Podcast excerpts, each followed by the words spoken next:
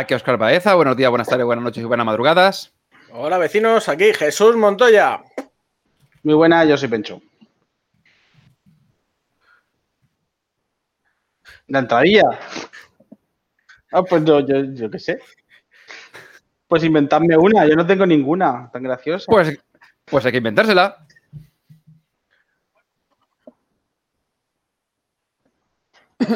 Toma ya.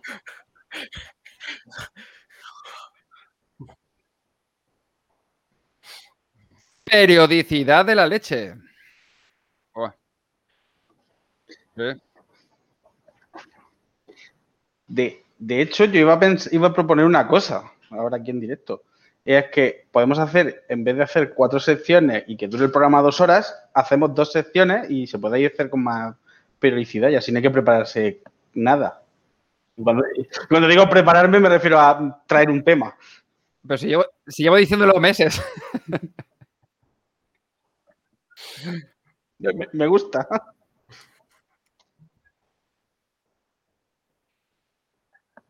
Pues, Las fatigas, que dicen los, los chiclanas. Bueno, oye, está bien. Es algo, de lo que, es algo que da siempre de juego. Una cosa, aparte de la primicia del hecho de que hayamos grabado en solo dos semanas, tenemos otra cosa nueva. Un correo. Anda, anda que hemos recibido un audio WhatsApp o, o- un TikTok, algo así moderno.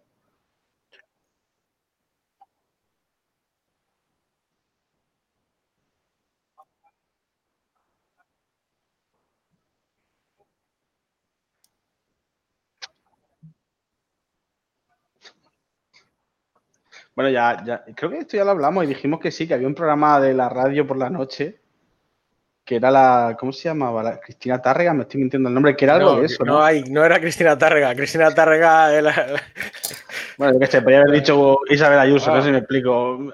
Era alguien el- en un programa de radio que. sí, de los la- cuar- era de los 40, creo. ¿no? O de la SER, me, me quiere a mí sonar. De la época de Crónicas Marcianas, hablo.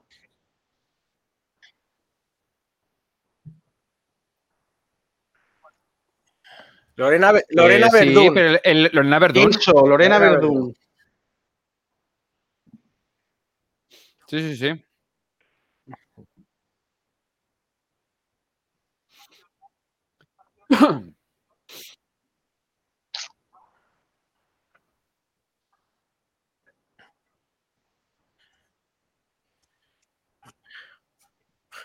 O sea, eh,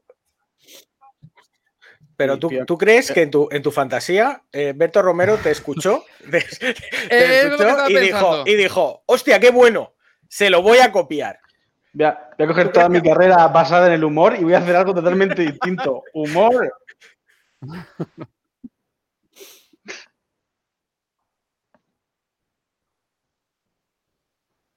Bueno, pues nada, oye, eh, leemos el correo. Digo, digo ya, que- ya que estamos, ¿sabes? De- o, o una, podemos hacer una cosa, podemos hacer una cosa, no lo leemos. Como novedad. Hombre, no, ya que alguien Ya que- ya se que ha alguien- claro, claro. esforzado en enviarnos, pues, no sé.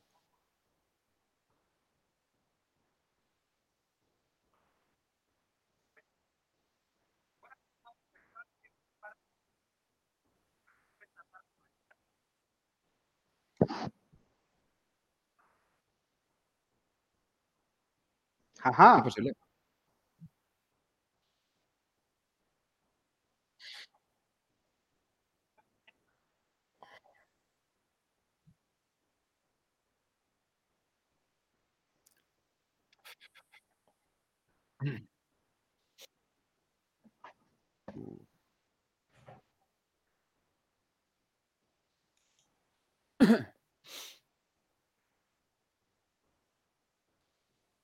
Sí. Y lo del proyector, no sabría qué decirte. A ver, full, a ver, full, full HD hay cosas. A Full ver, HD hay cosas. pero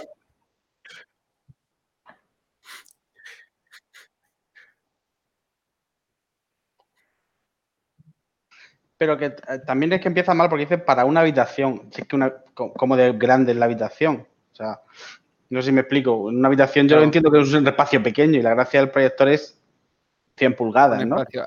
Al menos sin, a- o sea, a menos de que estés buscando un proyecto de tiro bajo, creo que se llama, tiro corto, no tiro Sí, corto, perdón, un proyecto de tiro corto, pero ya se te va de precio. Yo, yo te recomendaría, como siempre, la, la mejor relación que haya precio que hay en el mundo, que es Xiaomi. Sí, Tienes el, el Smart Projector chiquitajo, no valdrá más de 200, 300. Si estamos entendiendo que queremos un proyector que valga dinero. Si no, por 50 euros tienes todos los que quieras en el universo Full HD, 4K, Android TV, que son todo mentiras, pero bueno, están ahí. Eh, por 50 pavos, pero si no, un Smart Projector de Xiaomi seguro que va, va Bueno. bien. Y ya, si lo que quieres es gastarte dinero por 1500. Voy a leer el correo de nuevo 1500 pavos, porque lamentablemente no estaba, estaba muteado mi micro y no se ha escuchado nada de lo que yo estaba diciendo desde el principio del programa. ¿En serio? En serio. Ha sido un problema técnico de que no le he dado al botón de, de activar mi micrófono. Muy bien. Bienvenidos Mira, a todo pasado, activo, te ha ¿verdad? te ha pasado lo contrario, te ha pasado lo contrario que a muchos políticos estos días. Sí. Oye, una cosa, comprueba que están todos activos. Están todos activos menos el mío que estaba justamente en el audio. ¿Ves que hay un, hay un scroll aquí abajo? ¿Ves? Pues ese scroll Sí. está mi micrófono ahí debajo. Y ahora vais a escuchar saturación de mi micrófono porque no me habéis escuchado antes. Estoy cabreado con ¿Quieres el- decir algo? Estoy cabreado con el técnico. Saluda, Fran, que al Hola, menos soy- que te oigan. Hola, soy el técnico. Estoy cabreado con el técnico. Bueno, estábamos, he- hemos leído un correo de Oyer Oyer to me que dice proyector y hemos leído una consulta de que nos iban a escribir eh, para verano, pero no ha podido escribirnos el verano porque creía que íbamos a grabar esa fecha y quería ¿El comprarse correo, un no, ¿El proyector. correo no lo ha escuchado? No, porque lo- si lo he, si lo he, Vale, si vale. lo he leído yo, A no ver, se ha escuchado. Un segundo. Esto es como el Geopardy. Les hemos contestado y ahora vamos a ver el correo.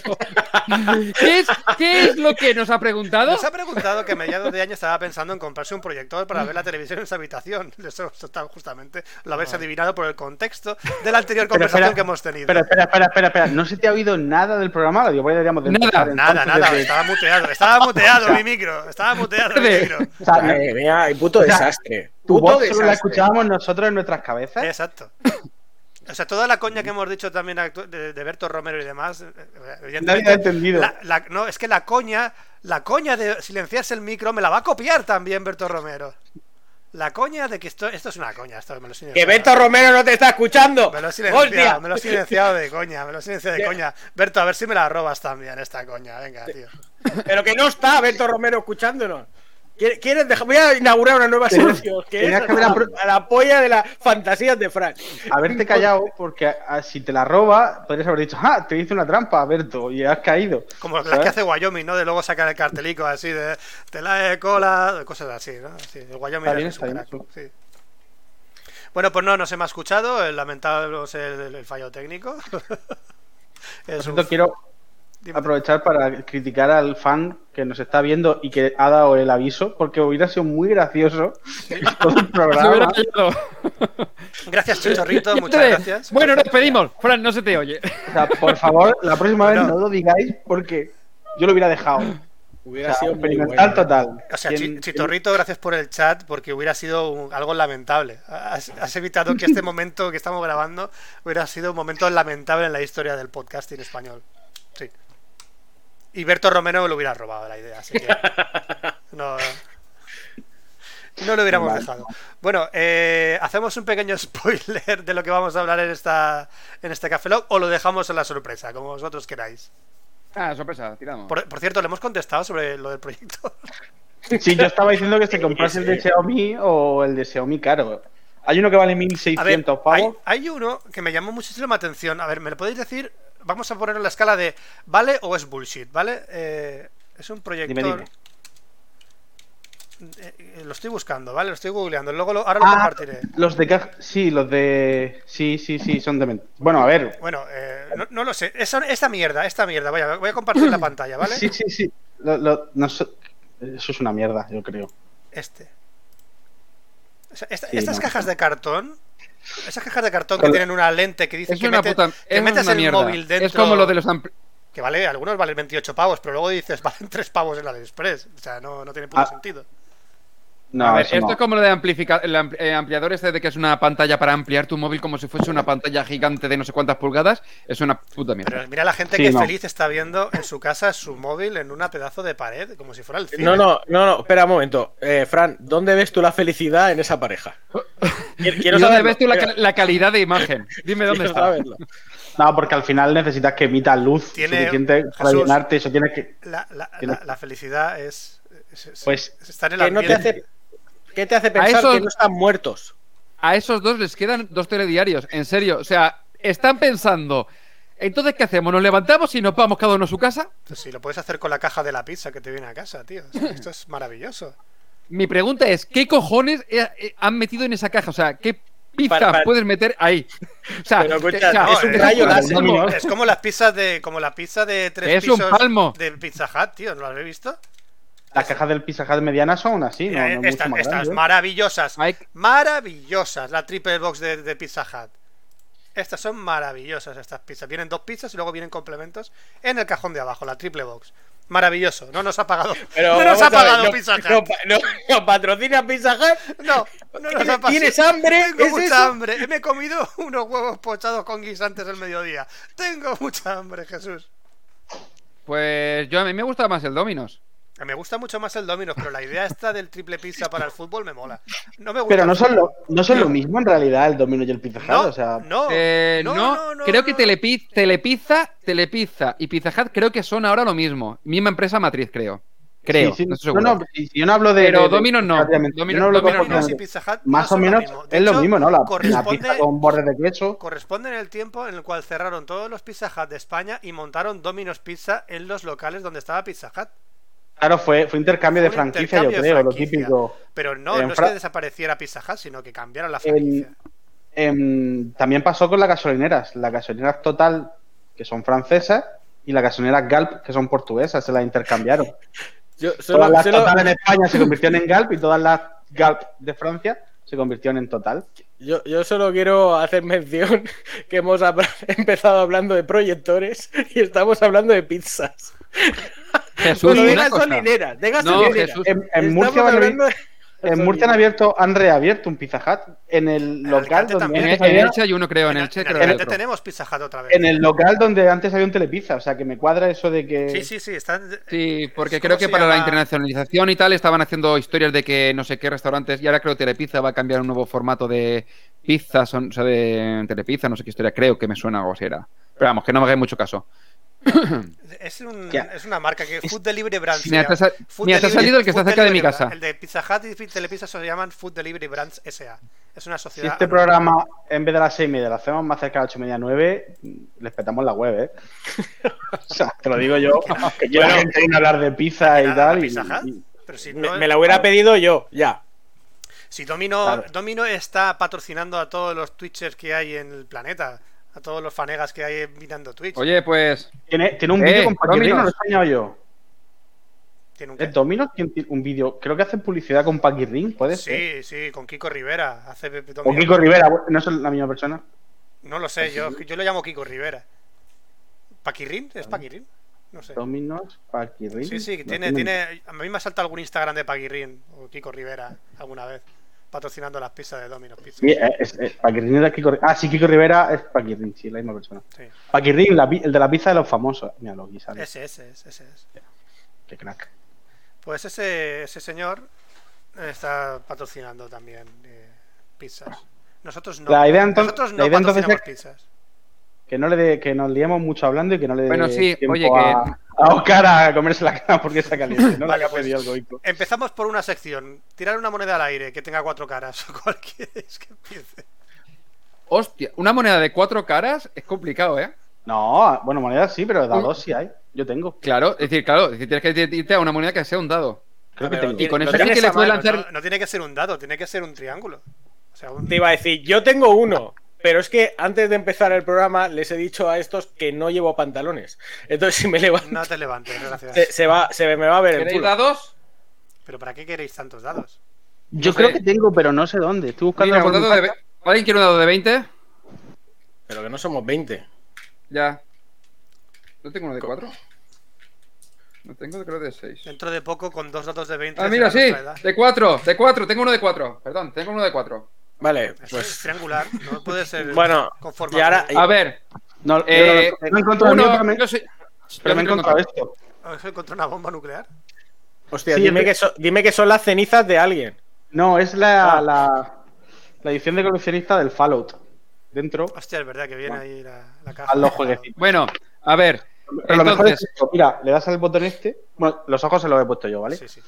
Pero le das al botón, a ver si se escucha. Maravilloso. Maravilloso. bueno, a ver. ¿cómo estamos? Yo soy el 1, Fran el 2, Pencho el 3 y Jesús el 4. ¿Va bien? Pues empieza Bien. tú. Sí. Pues mira, sí, me ha tocado. El 1. Ah, que no, de- que no lo decías por empezar tú. vale. Que has tirado un dado. Vale, bien. He tirado un dado, literal. Pues una A de, ver, cua- a mí una de cuatro. me parece uno. bien, me parece bien. Lo de- lo. Eh, del pues venga, lado. va. Vamos a Empezamos. darle. Venga, 3, 2, 1, sección de Oscar.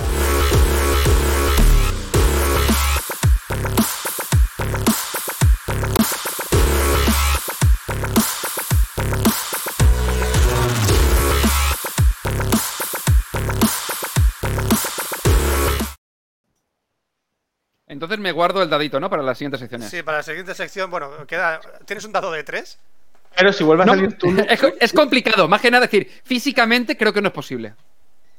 Pero puedes tirar un dado de 6 y dividir por 2. Y sería un dado de También tres. es verdad, también es verdad, también es verdad. Son algo demencial. Pero si vuelves a salir el 1, haces, por ejemplo, mi sección tú, Oscar. Te pongo el folio y lo vas leyendo. Hostias, eh, eh, tst, ideaca. Preparamos secciones, preparamos guiones y se soltamos a otro y que la haga. Pues, perfecto. Creo que alguna vez lo hemos hecho. Es posible. Bueno, Dale. ¿de qué voy a hablar yo hoy? Hoy voy a hablar de copias de seguridad. A ver, seguramente os habéis enterado de que en la sede de, en Estrasburgo de, lo- de la empresa OVH se ha prendido en llamas. Opt. Que, que lo mejor ha sido el comentario en Twitter que leí. Mira cómo sube todo a la nube. Con todo el humo que, que iba saliendo. Yo Vale. leí otro que era ¿A qué huelen las nubes quemadas? Y el mayor problema de esto es que eh, parece ser que no van a poder recuperar los datos. O sea, A es ver, lo a mejor. ver, un momento, un momento. ¿Me estás diciendo Sí. que la empresa de la copia de seguridad no tenía una copia de seguridad? De alojamiento. Es que ha ardido el puto, de- ha ardido el puto edificio. Ya, son pero- 4 en pero- ardido 2. Ya, pero debería, debería Claro, de tener ver. también otra copia de seguridad te- de la el copia de tema, seguridad. el, tema, el tema es que un data center debería de tener replicación de a lo mejor de los datos en otro data center, pero Claro. no sé si ha sido el caso, ¿vale? Entonces, eh, hay una cosa que se llama la estrategia del 321 para las copias de seguridad. No sé si lo conocéis. Eh, escucha, es que, es que estoy viendo las imágenes y. Ah, pa- del, pa- incendio. y No, parece Fran, una, a ver, Yo voy a parece una ponerla. me, torre. sorprende, me sorprende a mí la, la forma del edificio, ¿no? Es muy moderna. Sí, parece una, Vale. torre ardiendo.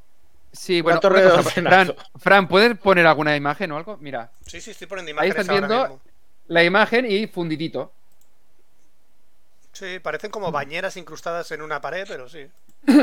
Pero ha, Sí, ha- pues- ha aprendido bien, ¿eh? Ha aprendido bien. Claro, yo soy, yo soy, yo soy el de los, yo soy los bomberos y cuando me llama la empresa, que estarán también los bomberos puteados de, de los técnicos informáticos, seguro que le dijeron, ¿ha probado a apagarlo y volverlo a encender? Bueno, eh, Esta te la va a copiar Berto Romero. le ha hecho. ¿Se pueden silenciar micros sin que, o sea, no sin querer, sino queriendo? No, hay, algoritmos de inteligencia artificial que pueden detectar el sarcasmo ya.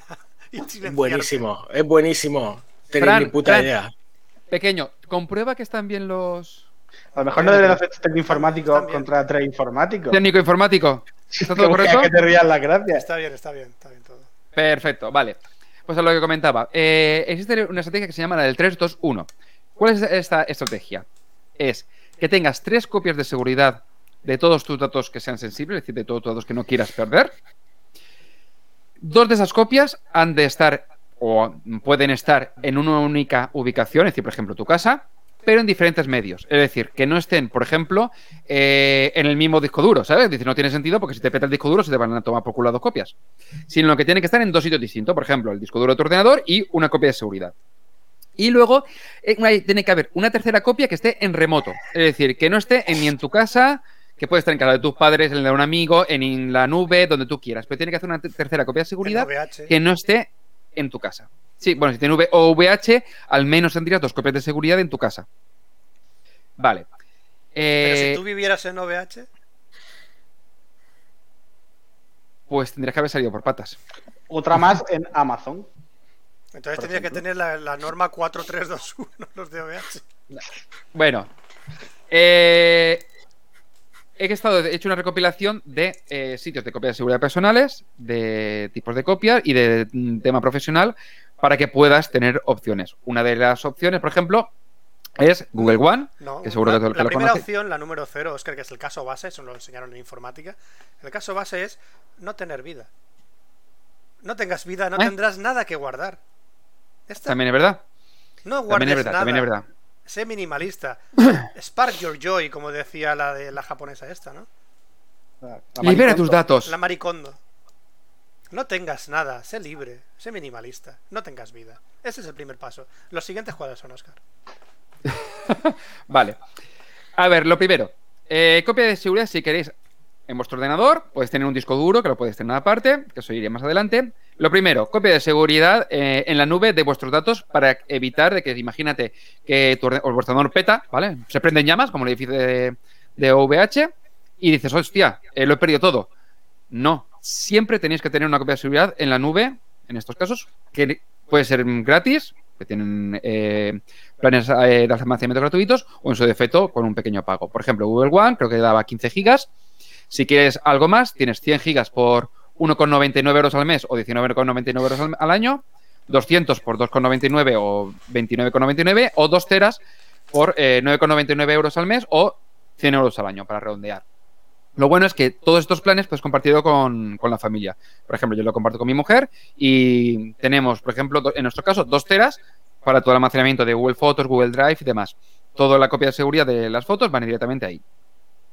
Después también tienes otras opciones que seguramente conoce, también conoce todo el mundo. Dropbox, 2 teras por 12 euros al mes o 10 euros al, al mes, pero si contratas anualmente. Sí, señor. También tiene un plan de 2 teras para compartir con la familia hasta 6 usuarios, incluyendo el que lo contrata, por 20 euros al mes o 17 euros al mes si se contrata anualmente. Dropbox no está mal, pero mm, personalmente me sale, creo que sale un pelín más, más rentable el Google One porque puedes compartirlo con. O sea, es decir, sale bastante más barato. Pero ¿cuál es el inflamable? Eh, ¿Cuál es el inflamable? Al que tú le pegues. lo- Al que tú le pegues fuego, Fran. Tú puedes coger y decirte borrar todos mis archivos y ya está. A Dep- ver, por lo depende también del tipo de archivo. lo Sí. Eh, ¿Dirías que hay archivos que arden mejor que otros? Sí. Jesús lo sabe. Lo- ¿Cómo Los, puede vi- los vi- los vídeos los vídeos porno arden más. Están más Son más ardientes. están más calientes. Están más calientes. Eso todo el mundo lo sabe. Qué ridículo. Vale. Que por cierto, Eh, eh, luego tendría- no sé si visteis también por Twitter un señor que hizo una captura de pantalla de su navegador No quería decirlo. y había no dos quería decirlo porque pestañitas. esas arden, esas, esas. ¿Vale? Eso, eso arde. Eso arde. Eso arde. ¿Vale? Eh, no, sé si arde leí no sé si arde leí más. eh, que, que las búsquedas las búsquedas de Ja- Japanese Scat quintuplicaron, quintuplicaron sabes lo que las es- búsquedas esa tarde. ¿Sabes lo que es Japanese Scat? Hombre, Sí. yo y media España. Vale. Ahora sí. Ahora sí. No, lo lamentable, lo- lamentable es que se conoce- yo conocía ambas webs cuáles eran. Lo, lo- lo malo del teletrabajo es eso, que da pie a, relajarte entre hora y hora de trabajo. ¿no? Modo incógnito. Modo incógnito. Pero, No, No, no, hagas pantallazo. Pero ¿para No qué hagas quieres modo ¿Qué tienes? Si que- ¿Qué si tienes? queréis- 20 si- años. Modo incógnito. No, no, modo incógnito no. sé dueño, metes sé en dueño Brave. de tu ordenador, coño. Modo incógnito. Brave. ¿Qué coño? Brave, Pero- pestaña de Thor. Para el que no lo sepa, ¿podéis contar alguno qué es lo que ha pasado? Con más detalles. Jesús, venga, va, que te veo Pues, animado. eh, mira, Ant- Antonio Baños, que es un perio- periodista y político, ex político de la CUP, luego se van a hacer muchos chistes sobre ello, sobre la CUP. Eh, el nombre, sí. En Twitter se le ocurrió a- al hombre enlazar una noticia poniendo el, el vídeo de YouTube y abajo una fotografía comentando la noticia. Sorpresa que ese pantallazo era de su navegador, o eso se presupone, de su navegador, y una de las pestañas, las dos primeras para ser exactos, una ponía Japanese Scat y la segunda eh, Fantastic Orgy. Fantastic, Fantastic Orgy. Fantastic Orgy. De las páginas, Eh. de las páginas web Motherless y de la página web xnixx.com. un, un si chaval, un chaval lo, lo vio y lo enlazó. Madre mía, este tío tal. Pasó un tiempo y ya el político se metió en Twitter, vio la repercusión y borró. Y borró la foto. Esa- e- e- ese gesto nunca lo he entendido. O sea, si ya has metido la pata, o sea, a pechuga. A pechuga. Si, no, si da igual. Es que si para, ahora lo pero- borras. Pero, ¿quién ve escatología japonesa un jueves, Bueno, tío? Para quien no Es sepa más- lo que es Japanese no, lo ponga, es no lo ponga se te lunes, ocurra. Es más de los lunes. Si fuera. O se lo reserva para el fin de semana, ¿no? de- Claro. La escatología japonesa es más de lunes, tío. No sé quién lo ve un jueves. Y, y claro, como era, ha sido muy jugoso, chiste fácil, pero era de la CUP, entonces eh, Chugels, One CUP, ¿vale? Ha sido No, no, todo- no, no, no, no, no, no, no. Hay un tuit antiguo que era en plan de algo valenciano para Chugers One Cup o algo así. Era un tuit, un tuit antiguo de él. Ojo, cuidado. Encima de él, bueno, No sé, bueno, no sé, no sé. Entonces, Pero Pero que no, que, que lo hizo muy mal. Todo el mundo sabe que la escatología son los lunes. Ya, está de lo- One los vídeos de. MILF son los martes, los vídeos de trío son los miércoles, que aquí todo el mundo sabe que esto va así. Importante organizarse. ¿no? Y- creo que lo que, ha- lo que más ha petado es que, eh, que era lo de Japanese Scar, porque yo creo que hubiera puesto ahí Fantastic Orgy y bueno, hubiera sido una anécdota. Pero es que ha petado mucho que, Pues nada, que aquí el señor se Ahora- excite viendo japonesas cagando. Ahora mismo en Japón están que no dan abasto ahí grabando vídeos de las búsquedas diciendo, lo estamos petando, no sé por qué, grabar más vídeos, empezar a comer más fibra, tías, comed más fibra. Está en, Ja- en Fran, Japón, me ahora, está- en Japón ahora mismo la soja está ahora mismo subiendo en bolsa. No sé por qué, pero vamos, está subiendo en bolsa la soja en Japón. Fran, ¿me estás diciendo que con esto en Japón están que no cagan? Están... Las, las actrices actualmente de Japón están deshidratadas. Están así. Deshidratadas las pobres actrices en Japón. Bueno, Bueno, sigue, por eh, favor, Oscar. Copias de, Copia- copias de seguridad. Señor, señor Baños, haga copia de seguridad de sus vídeos y disfrútelos en cualquier momento.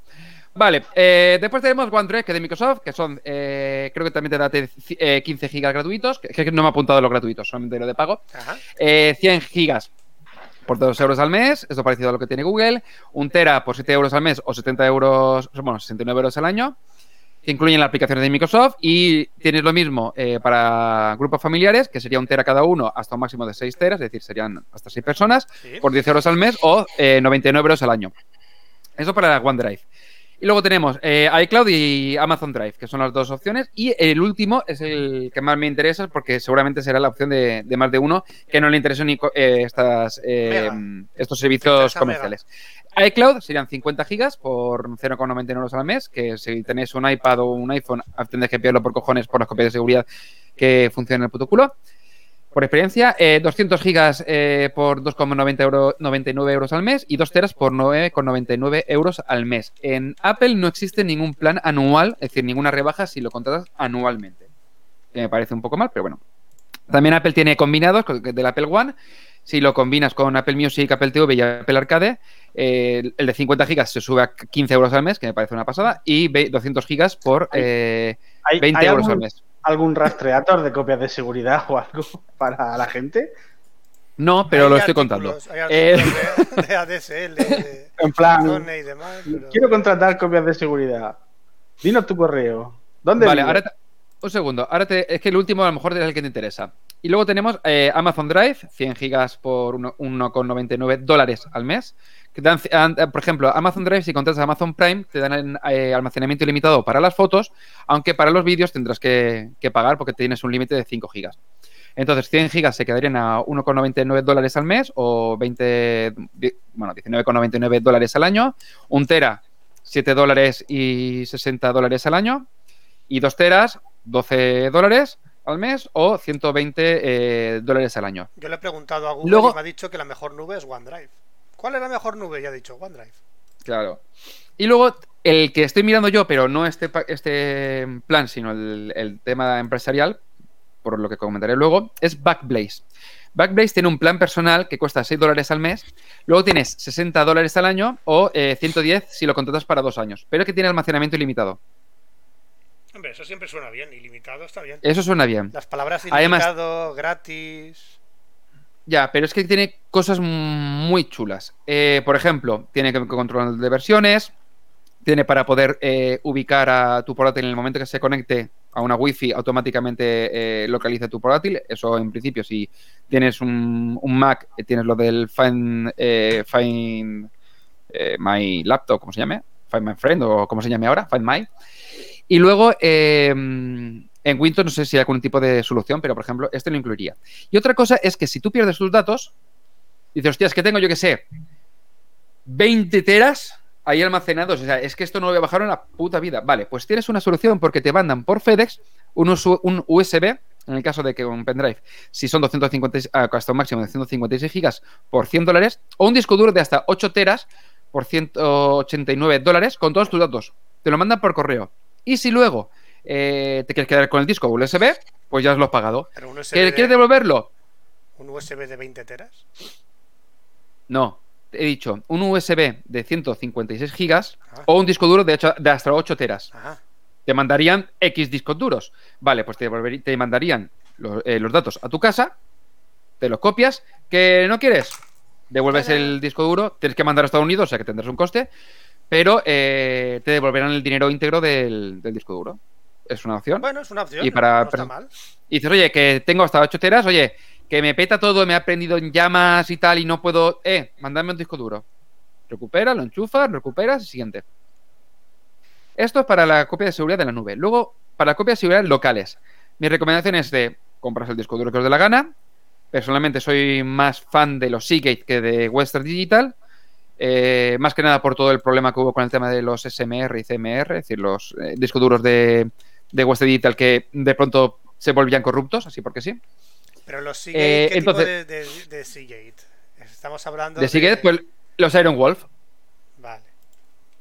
Eso es para NAS. Para Barracuda NAS. para ordenador, na- los Exos, esto para los para, para servidores profesionales y demás. Ahora, por ejemplo, uno de 4 teras sale por 100. Lo tengo es que lo estoy monitorizando. 100 y algo, 115 por ahí. Vale. El de 4 teras. Yo, por, yo, por ejemplo, me he comprado un NAS, eh, un Synology y me he puesto dos, de dos, dos- dos discos duros en RAID 1 de 10 teras. Me ha costado más los, discos duros que el NAS, pero bueno, bueno, casi. Al caso, eh, podéis enchufar un disco duro al ordenador, lo que os dé la gana, pero copias manuales o automáticas en discos duros locales. Ya sea con la copia segura de Windows, el Time Machine en MacOS, automatizado para copiar eh, directorios con RSync o un software que sea propietario, que sea ya de Seagate o de quien sea. Copias de seguridad de los datos que queráis ¿Qué tener de de opinas, seguridad. Yo en mi qué- caso, ¿Qué opinas de las bahías para las copias de seguridad? Es decir, bien, yo... ahora- tener discos dime. duros, tener discos duros, eh, meterlo en la bahía, hacer la copia de seguridad, sacar disco duro y guardarlo en un sitio fresco, seco y oscuro. Es una opción. Yo, por ejemplo, en las fotos hago una copia de seguridad. Ahora mismo tengo la de Google Fotos, después tengo la copia de seguridad en el NAS Es que con, el. RAID, con el RAID 1, es decir, que, tiene, que, es doble- que en principio si peta un disco duro tengo el otro, y luego tengo un disco duro que está guardado en un armario con Sí. eh, la copia de seguridad de las fotos. De hecho, yo, Es decir, tengo, tendría cuatro copias de seguridad más Google Fotos yo tengo y si me ahora me animo con Backblaze. Tengo dos. Yo tengo lamentablemente tengo dos copias, la de la nube y la física. La física todavía no he tenido capacidad para hacerla por duplicado. Y yo utilizo bahías con discos duros. Utilizo bahías, meto, copio, saco disco duro y lo meto en un lugar fresco, seco y oscuro. Hay un hay cacharritos que son en plan que no salen muy caros, a lo mejor no te llegan ni a Es 100 lo- pavos. Donde mejor se guarda el porno, es lo que quieres decir, ¿no? Donde se guarda es en un sitio fresco, seco Bueno, pues hay unas y bahías oscuro. que, son, que es un cacharrito que tienes para, para meter el disco duro en caliente. Eso lo enchufas, Lo enchufas, copia seguridad y- copias, sacas y, siguiente. guardas en un sitio, bueno, ya sabes dónde. donde tú quieras, Fran. Bueno, al caso. Eh, luego, copias de seguridad remotas y masivas. Esto es ya la versión ya más pro, ¿vale? Es decir, por ejemplo, si tienes un NAS o si quieres montarte algo currado en tu ordenador que haga una sincronización con, con entornos ya profesionales, que por ejemplo tenemos el Backblaze B2, que es de la solución de Backblaze, el Synology C2, que está en es una especie de versión así como híbrida, luego tienes Google Cloud, Amazon S3, Amazon S3 Glacier, que es una, una opción que está también muy bien. Está muy bien. Y to- casi todos los eh, Microsoft en Azure seguramente también tendrán el suyo, etcétera, Esa etcétera. es mi tercera opción para Entonces- hacer las copias como te comenté la semana pasada. No, la semana pasada, no hace dos semanas. Claro, mira, por ejemplo, Backblaze, eh, el B2, eh, a ver, esto funciona de distinta manera a lo que funciona en lo que he comentado antes de los personales. Eh, esto va por la- los, el tamaño que subas en lugar de contar transferencia, por lo menos en este caso, es el tamaño de archivo que has, que has subido, las subidas posteriores, descargas y los borrados. Es decir, funciona, bueno, como decir, mm, como eh, Amazon, Amazon Web Services o el Google. ¿Es Google Cloud, Fran? El de Google. Ah, No, Google Cloud. Sí, Eh, Google me refiero, eh, en plan. No, si me refería, es como Azure y Google Sí, Cloud y, Google Cloud, y Amazon Web Services. y Amazon Web Services, entre Vale, otros. por ejemplo, Backblaze está B2. Red Hat, luego está también ahí, Shift. eh, Dice Lawson, también tiene de algo, ¿no? OpenShift. OpenShift de Red Bueno. Hat también. Hay otros Eh, también. hay más servicios. y hay luego también, también otros OpenStacks y demás. Vale. Por ejemplo, Backblaze B2 eh, tiene un coste de 0,005 dólares por giga, giga almacenado. Es decir, tú subes. Pero la transferencia Más o la menos-. No, no, no, no, no. El- por el espacio almacenado. La subida inicial te la cobran como subida. No como. Bueno, Claro. Claro, te a ver, transferencia, es decir, te cobran la subida. Sí, subida exacto. y descarga es lo que te cobran. Que y después el, el espacio almacena- exacto, te cobran un pequeño espacio de almacenamiento que no les cuesta nada, pero aquí en la transferencia. 0, pero la creo que era transferencia- 0,01 de eh, dólares por, por giga almacenado, creo que era. Donde ganan pasta directamente es la interacción con el dato. Cuando tú haces la Claro. petición, la subida o lo que sea, es donde te la cascan. Claro, por ejemplo, eh, lo que comentaba, 0,005 dólares por giga almacenado y 0,01 por descarga de un giga. Entonces, si tú simplemente lo que haces es almacenar información, no tendrías problema, porque se almacena, la tienes ahí y eh, a lo mejor, yo que sé, 400, yo he hecho el cálculo, creo que era unos 300, 400 gigas, me costaba 2 dólares, algo así. Era una historia así. Sí, pero que te lo cascan cada vez que tú subes imágenes, fotos o vídeos, la transferencia te, te- te chupa. Claro, claro, claro, pero la idea no es... el eh, a ver, la idea es Y por el consumo almacenaje. también de un vídeo, vas a ver tú. Bueno, si es por almacenaje no hay problema, pero el problema es que Claro. si quieres luego consumir eso, vas a No, no, flipar. no. Claro, es que no, no, no, no. Esto no es para consumir. Esto es Claro. para. Tiene una copia de seguridad. Es decir, esto es de eh, backup, Lo en plan. Imagínate estático, que pasa algo, estática. me peta todo, recupero, quiero recuperarlo. Si tú lo utilizas Claro, como por copia ejemplo. estática, sí. Si lo utilizas para copia de streaming, prepárate a flipar por la factura. Claro. Claro. Entonces, por ejemplo, Amazon S3 es un pelín más caro, el normal. Pero luego tenemos el Glacier. Amazon S3 Glacier es parecido, pero con eh, mucha. O sea, el, el coste es muchísimo, o sea, muy inferior. Y la idea es que no lo toques. Es decir, tú almacenas. Es te sale muy barato, congelada. lo almacenas. Ahora, como tengas que, que bajarlo, te van a cobrar. Es decir, te van a cobrar más de lo, de lo normal. Y también la transferencia. Es decir, eh, depende si quieres que vaya más, más o menos rápido. Es decir, de, oye, es que necesito bajar, yo qué sé, dos teras. Hostia, pues a lo mejor te tiras dos meses, semanas en bajarlo. O, no, no, es que lo quiero rápido. Vale, pues pagas. Vale, esto de algún sitio tienes que sacar la pasta. Entonces esto es como los álbumes de familia estos que teníamos que tienen nuestros padres, pero pagado al, al extremo, ¿no? O sea, como cada vez que quieras enseñarle las fotos a alguien, No, no, pero a ver, la idea, no- a ver, la idea no es que idea no está es aquí no enseñes. Esto es la copia, sea, o sea, tú tienes, no, tienes Google que- Fotos, que por tiene ejemplo. su parte bueno, porque así cuando vas a casa de unos recién casados dicen, No "¿Quieres puedo. No, No oh, puedo, no, que me cobran. me no cobran, puedo. que me cobran. Arranca la play y ya está, ¿no? Claro. A ver, esto es, es en plan del backup. eh, me olvido, está en la copia de seguridad, está allí y se va almacenando cada X tiempo. Por ejemplo, te hay gente que tenía cifrado en local que arriba y tal. Esperar a que se le pegue fuego al servidor para cobrar la indemnización. Porque Claro. vaya, Vale, después, tener, ah, van a el- tener que ser pequeñas las indemnizaciones. Synology C2, por ejemplo, que eh, es una PC de versión híbrida, a medio camino de las personales y estas. Eh, tiene 100 gigas por 10 euros al año, eh, 300 gigas por 25 euros al año y un tera por 60 euros al año. Y en este caso tiene eh, copia de seguridad diaria, cifrado y todas las historias. A ver, mi solución, la que más me convence, es la de B2. Ahora, sería para, por ejemplo, no hacerte una copia eh, diaria. Es decir, para hacerte una copia a lo mejor semanal o mensual de, oye, eh, yo qué sé, tengo medio tera aquí. Oye, que este mes, ¿qué, qué he metido más? Eh, ¿5 gigas? Oye, pues súbete las 5 gigas. La transferencia es muy poca y a lo mejor pagarse, yo qué sé, 20 euros al año o, o 10 euros al mes o algo así. Pero, claro, esto es, Pero, el, pero es, pagas, una- es un siguiente nivel. pero pagas Mira, la Fran. transferencia, pero eh, es que no, no- si lo has dicho Sí, sí, no, no me he enterado. sí. A ver, ¿Pagas la transferencia pero sea del tamaño que sea o, o depende del cada giga, tamaño? va por la giga, va de por giga. Va- va Tú por pagas giga. por giga. La cantidad de datos que Fran, por ejemplo. en volúmenes. Mira, Fran, entra en Backblaze y mira lo del video, así lo enseñamos. Yo ya he terminado, ¿eh? Para que lo... Yo si busco, en- si busco Black, Vale, si mientras, busco- mientras, Fran, mientras No. Fran está buscando eso, pero si buscas estaba Black en mi pensando buscador, Black Ops. el, Backblaze, el Backblaze, lado, sí. el- el lado negativo de todo esto. Porque tú dices, no, Vamos a guardar las cosas. Fran, Fran. No, es que no puedo, no puedo enseñar mi pantalla buscando palabras black en mi navegador. O sea, Black, no, Bueno, back. Back, back. ah, Eh, perdón, Backblaze. También mira, Back- vete a Back- B2, Back tampoco arriba, tiene buenos B2. resultados en mi pantalla. Ya. Vete a B2, vete a B2.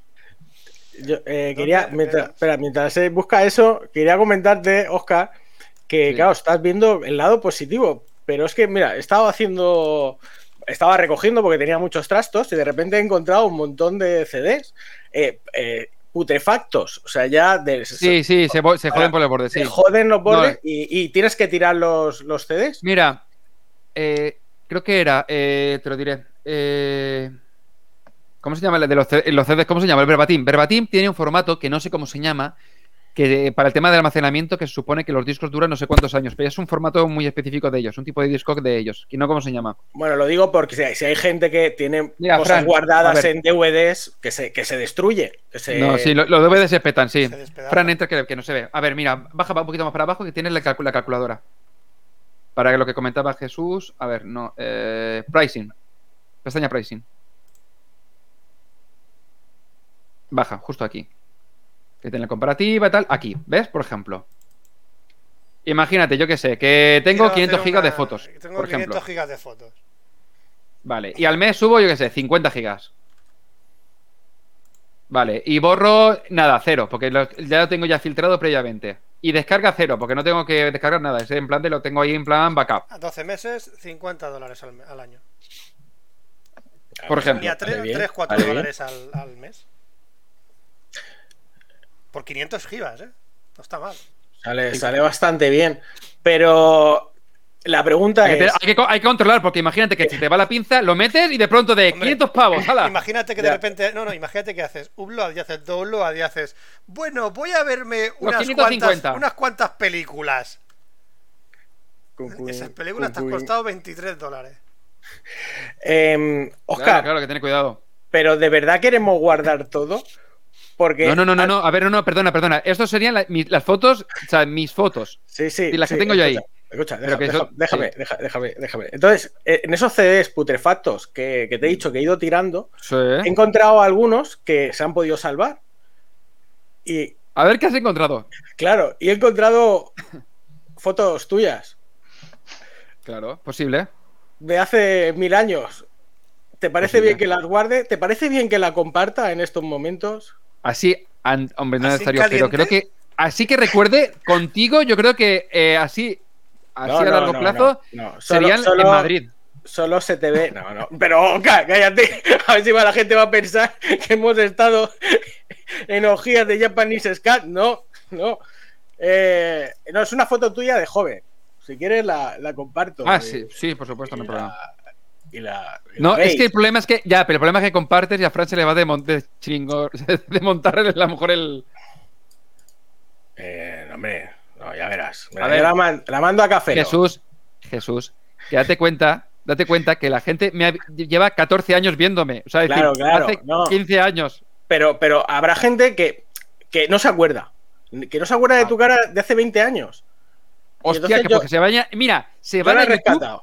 Se van a YouTube de Cafeloc y ya verás, te ponen los vídeos antiguos de hace 15 años, haciendo los gilipollas. Eh, bueno, la tenéis en el, en el grupo, pues si, Fran, pues si la quieres compartir tú, porque yo no puedo. Si tú la quieres, la quieres mandar al ciberespacio. No es necesario. Hostia, no, no, no. Si el problema no soy yo, el problema eres tú. Y el problema soy yo, yo, parezco un pinche mexicano aquí. Eres un güey. ¿Qué me dices? Eres un güey. ¿Qué me dices? Bueno, pues este es, este es, estos son los inconvenientes Eh, de Esto yo tener creo que copias es, de en, yo creo que es en, en casa de Kike. en- no, en, no, en tu campo. No, en mi campo, en mi campo. Este es en tu Kike. campo, hostia. El de la izquierda es Kike. Ese, eh, sí, es Kike. Kike. Sí, hombre, los he recortado porque como no están aquí no, no se les podía pedir permiso. Entonces no he puesto toda la foto entera. Pero bueno, salía Víctor y Quique eh, con sus años mozos. Como yo, que parezco un pinche mexicano. No como ahora. No como, no como ahora, que parezco Igualmente mexicano, de, pero sin ser pinche. de Brad Pitt. Eso parece pinche. No, digo, de pinche mexicano iba a decirte del traficante colombiano, pero Fíjate, colombiano. Bueno, vale. No sé, no sé, por decir algo. Yo, yo voy a hablar de un traficante colombiano. ¿Ves? Muy bien Todo está enlazado. Pues mira, Todo está mira, enlazado. te toca a ti entonces. Te venga, toca a ti, Pencho. Tiro sección de Pencho a las 3, 2, 1.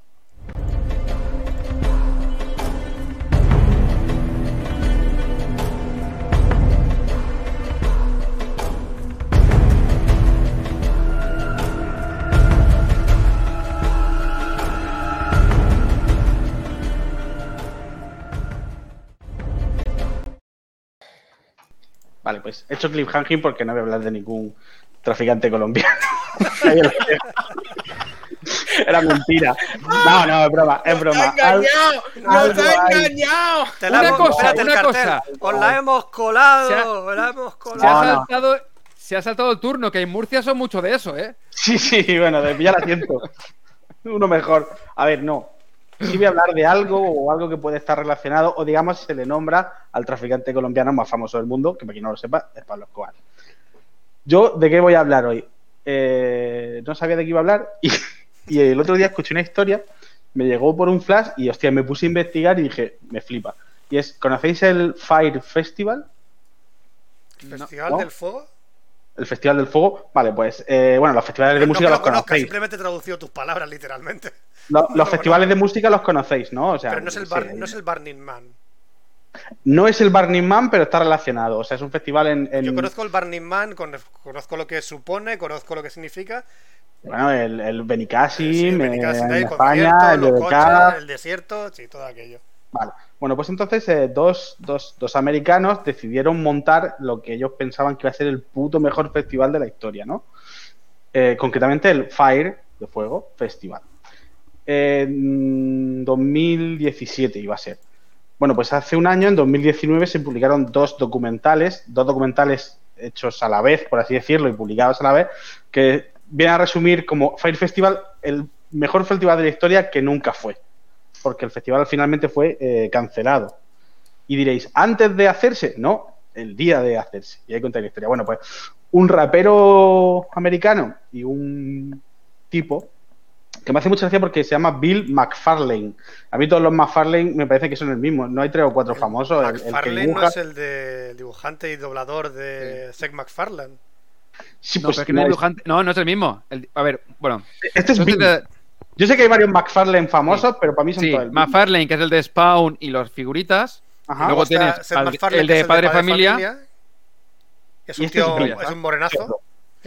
Bueno, pues este, se juntaron estos dos, eh, hicieron un, tenían un proyecto y dijeron, ¿qué es lo que a la gente le gusta? La supermodelo. No, Sí, Entonces, vamos- sí, de todo. sí. vamos a coger a una supermodelo, nos las vamos a llevar a una isla en las Bahamas, vamos a decir que es la isla de, privada de Pablo Escobar, el narcotraficante mexicano, colombiano, y vamos a decir que vamos a hacer aquí un festival de la hostia donde va a venir mm, lo mejor de lo mejor, incluyendo el grupo Blink 182. Pero Que en es que, 2017 bueno, si eso estaban no- muertos ya. Pero que 182. en 2017 lo petaría en Estados Unidos porque ¿Otra no, vez? no sé, Pero si Blink 182 son de. ¿De qué época? De los principios de los 2000. era un crío. Bueno, el caso es que dijeron, vamos a hacer esto y vaya, vamos a montar aquí un festival, una isla privada, todo pagado, de puta madre, supermodelo. Estoy leyendo en O sea, el sueño del hombre blanco hetero, hetero, pues hecho realidad, ¿no? Hicieron un vídeo promocional donde el resumen es barco y puta, como podéis imaginaros, y, y empezaron a cobrar entradas desde 500 pavos, 500 dólares. 500 dólares para un efecto exclusivo es muy barato. Era desde 500 dólares. Eh, Las, desde, las entradas oscilaban entre 500 dólares, que era la entrada más básica, que incluía eh, cama donde dormir, eh, viaje en avión desde Miami, que ahora hablaremos del viaje en avión desde Miami, y, y una- un alojamiento y comida. La bebida no iba incluida. Pero bueno, eso... Espera, ya. Joder, es que estoy spoileándome yo solo. Sigue, sigue, sigue. Vale, total, que el rollo es que las entradas más caras costaban 250 mil dólares. E incluían una villa de lujo y todo pagado para tres o cuatro amigos. Bueno, ¿qué hicieron para promocionar? Pues hicieron un videoclip, su- o sea, un- hicieron un vídeo súper de puta madre y una campaña de promoción en internet, sobre todo a través de Instagram, brutal. Le pagaron a un montón de influencers, que aquí es donde también se revela un poco el documental, de la sociedad esta en la que vivimos, donde los influencers son alguien, donde tú te dejas, porque una modelo te diga que algo va a ser la polla, pues tú te lo crees.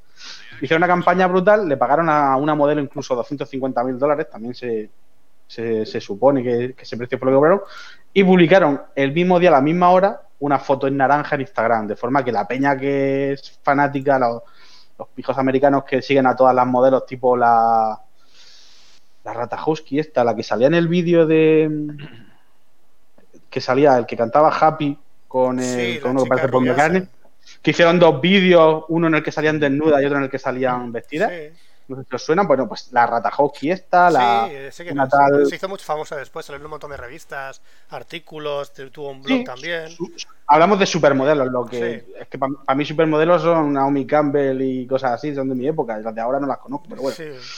Básicamente te vendían eso. mm, Vas a tener a las modelos de Victoria's Secret para ti en una isla al mismo tiempo que Blink 182 va a estar tocando, con- el con muchos amanecer, yates, alcohol. Muchos yates Joder. y muchos bikinis. Sí, barco y puta, siempre se ha dicho. Exacto. Total, que bueno, hicieron la campaña, obviamente fue un éxito, se agotaron las entradas y decidieron empezar a montar el, con el- recaudación del dinero, pues el Big McFarlane, el Ja Rule este y tal, empezaron a, a contratar gente para montar el espectáculo. Bueno, eh, tuvieron un problema, ¿vale? El, el- el documental va ahondando, es, es muy interesante verlo. ya digo, está en hay uno en Netflix y otro en Hulu. Tu- tuvieron varios problemas, pues iban solventándolos como podían, se notaba que eran gente que no había montado nunca un festival y tal. Pero bueno, por suerte contrataron, tenían contratado un tipo, el, digamos, el, maestro de obra. A ese precio, tío, ¿cómo no podías montar algo mínimamente decente? Es que esa es la historia, que tenían, digamos, un montón de pasta, ¿no? Y dijeron, Con de puta pasta madre. se puede hacer todo. Puedes contratar a alguien experto en montar De puta madre. Vamos a contratar a los más expertos. Les vamos a hacer, de hecho, sale un vídeo a un tipo al que le hacen el presupuesto y cuando ven la historia dicen, sin problema, les pasamos, no sé si dijeron 60 o no, lo pone, o sea, 40 millones de dólares, me lo voy a inventar, 60 millones de dólares. Y los del festival, el ya este, sí, sí, sí, 40 millones, los, los que te hagan falta, como estos. El caso es que eh, tenían, por suerte, ya te digo, contratado un tipo, un, voy a llamar, es decir, como un maestro de obra, ¿no? Que lo tenía todo más o menos y él decía, está muy bien, ¿vale? Pero la isla donde vamos a hacer el festival eh, no, es, no, no tiene alcantarillado. Habrá que comprar cuartos de baño de estos portátiles, ¿no? Eh, mm, ¿Dónde vamos a alojar a la gente? Si, si, si, si donde pongamos, si la isla es pequeña, donde pongamos el, el escenario, no van a podemos hacer. O sea, habéis vendido unas villas de lujo, eh, no hay problema, porque vamos a contratar las villas en la isla de al lado y los vamos a llevar a los influencers estos en avión. Vale, pero ¿tenéis avión? Sí, sí. Acabamos de comprar un avión y tenemos un piloto que literalmente había aprendido a volar con el Flight Simulator. Lo cuenta en el, en el documental. O sea, todo como muy... Iban encontrándose problemas, pero, pero de estas cosas que te las vas haciendo y, y funcionan, ¿no? La bola cada vez va haciendo más gorda. Bueno, total, que el, el, tipo este que digo, el maestro de obra, decía, no se puede hacer, chicos. Eh, estáis planteando una cosa que esto es mentira. Y entonces Bill McFarlane este tomó una decisión, que es despedirlo. Dijeron, Aquí no queremos negatividad, aquí no queremos gente que diga que no se puede. Aquí. Esto es el Fire Festival. Es Fire la Festival, bomba. buen rollo, tenemos dinero a puertas. O sea, ¿cuál es el problema? Pongamos un puto transatlántico en el mar y metamos allá a la gente y traigámoslos en lancha.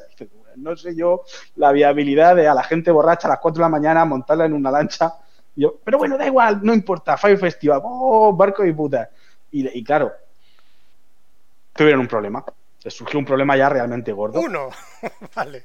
Porque hasta ahora todo, digamos que era como. Todo funcionaba. guau, Fire Festival. Watching, watching, solo sonrisas, ¿sabes lo que te digo? O sea, no, no queremos. Bueno. Y entonces es que eh, llegó a los oídos de alguien de la administración que habían utilizado el nombre de Pablo Escobar para promocionar la isla. Se ve que alguien no, el que no había visto el documental, o sea, no había visto el- la promoción porque la promoción del vídeo antes de empezar el concierto lo habían dicho. Y entonces les quitaron la licencia de la isla.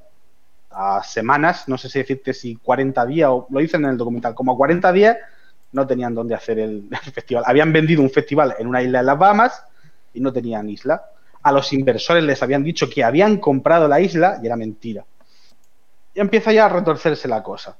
Entonces dijeron, bueno, pues busquemos otra isla donde hacerlo. Y la isla única isla que podían hacerlo era la isla que hay en Bahamas, la, la grande.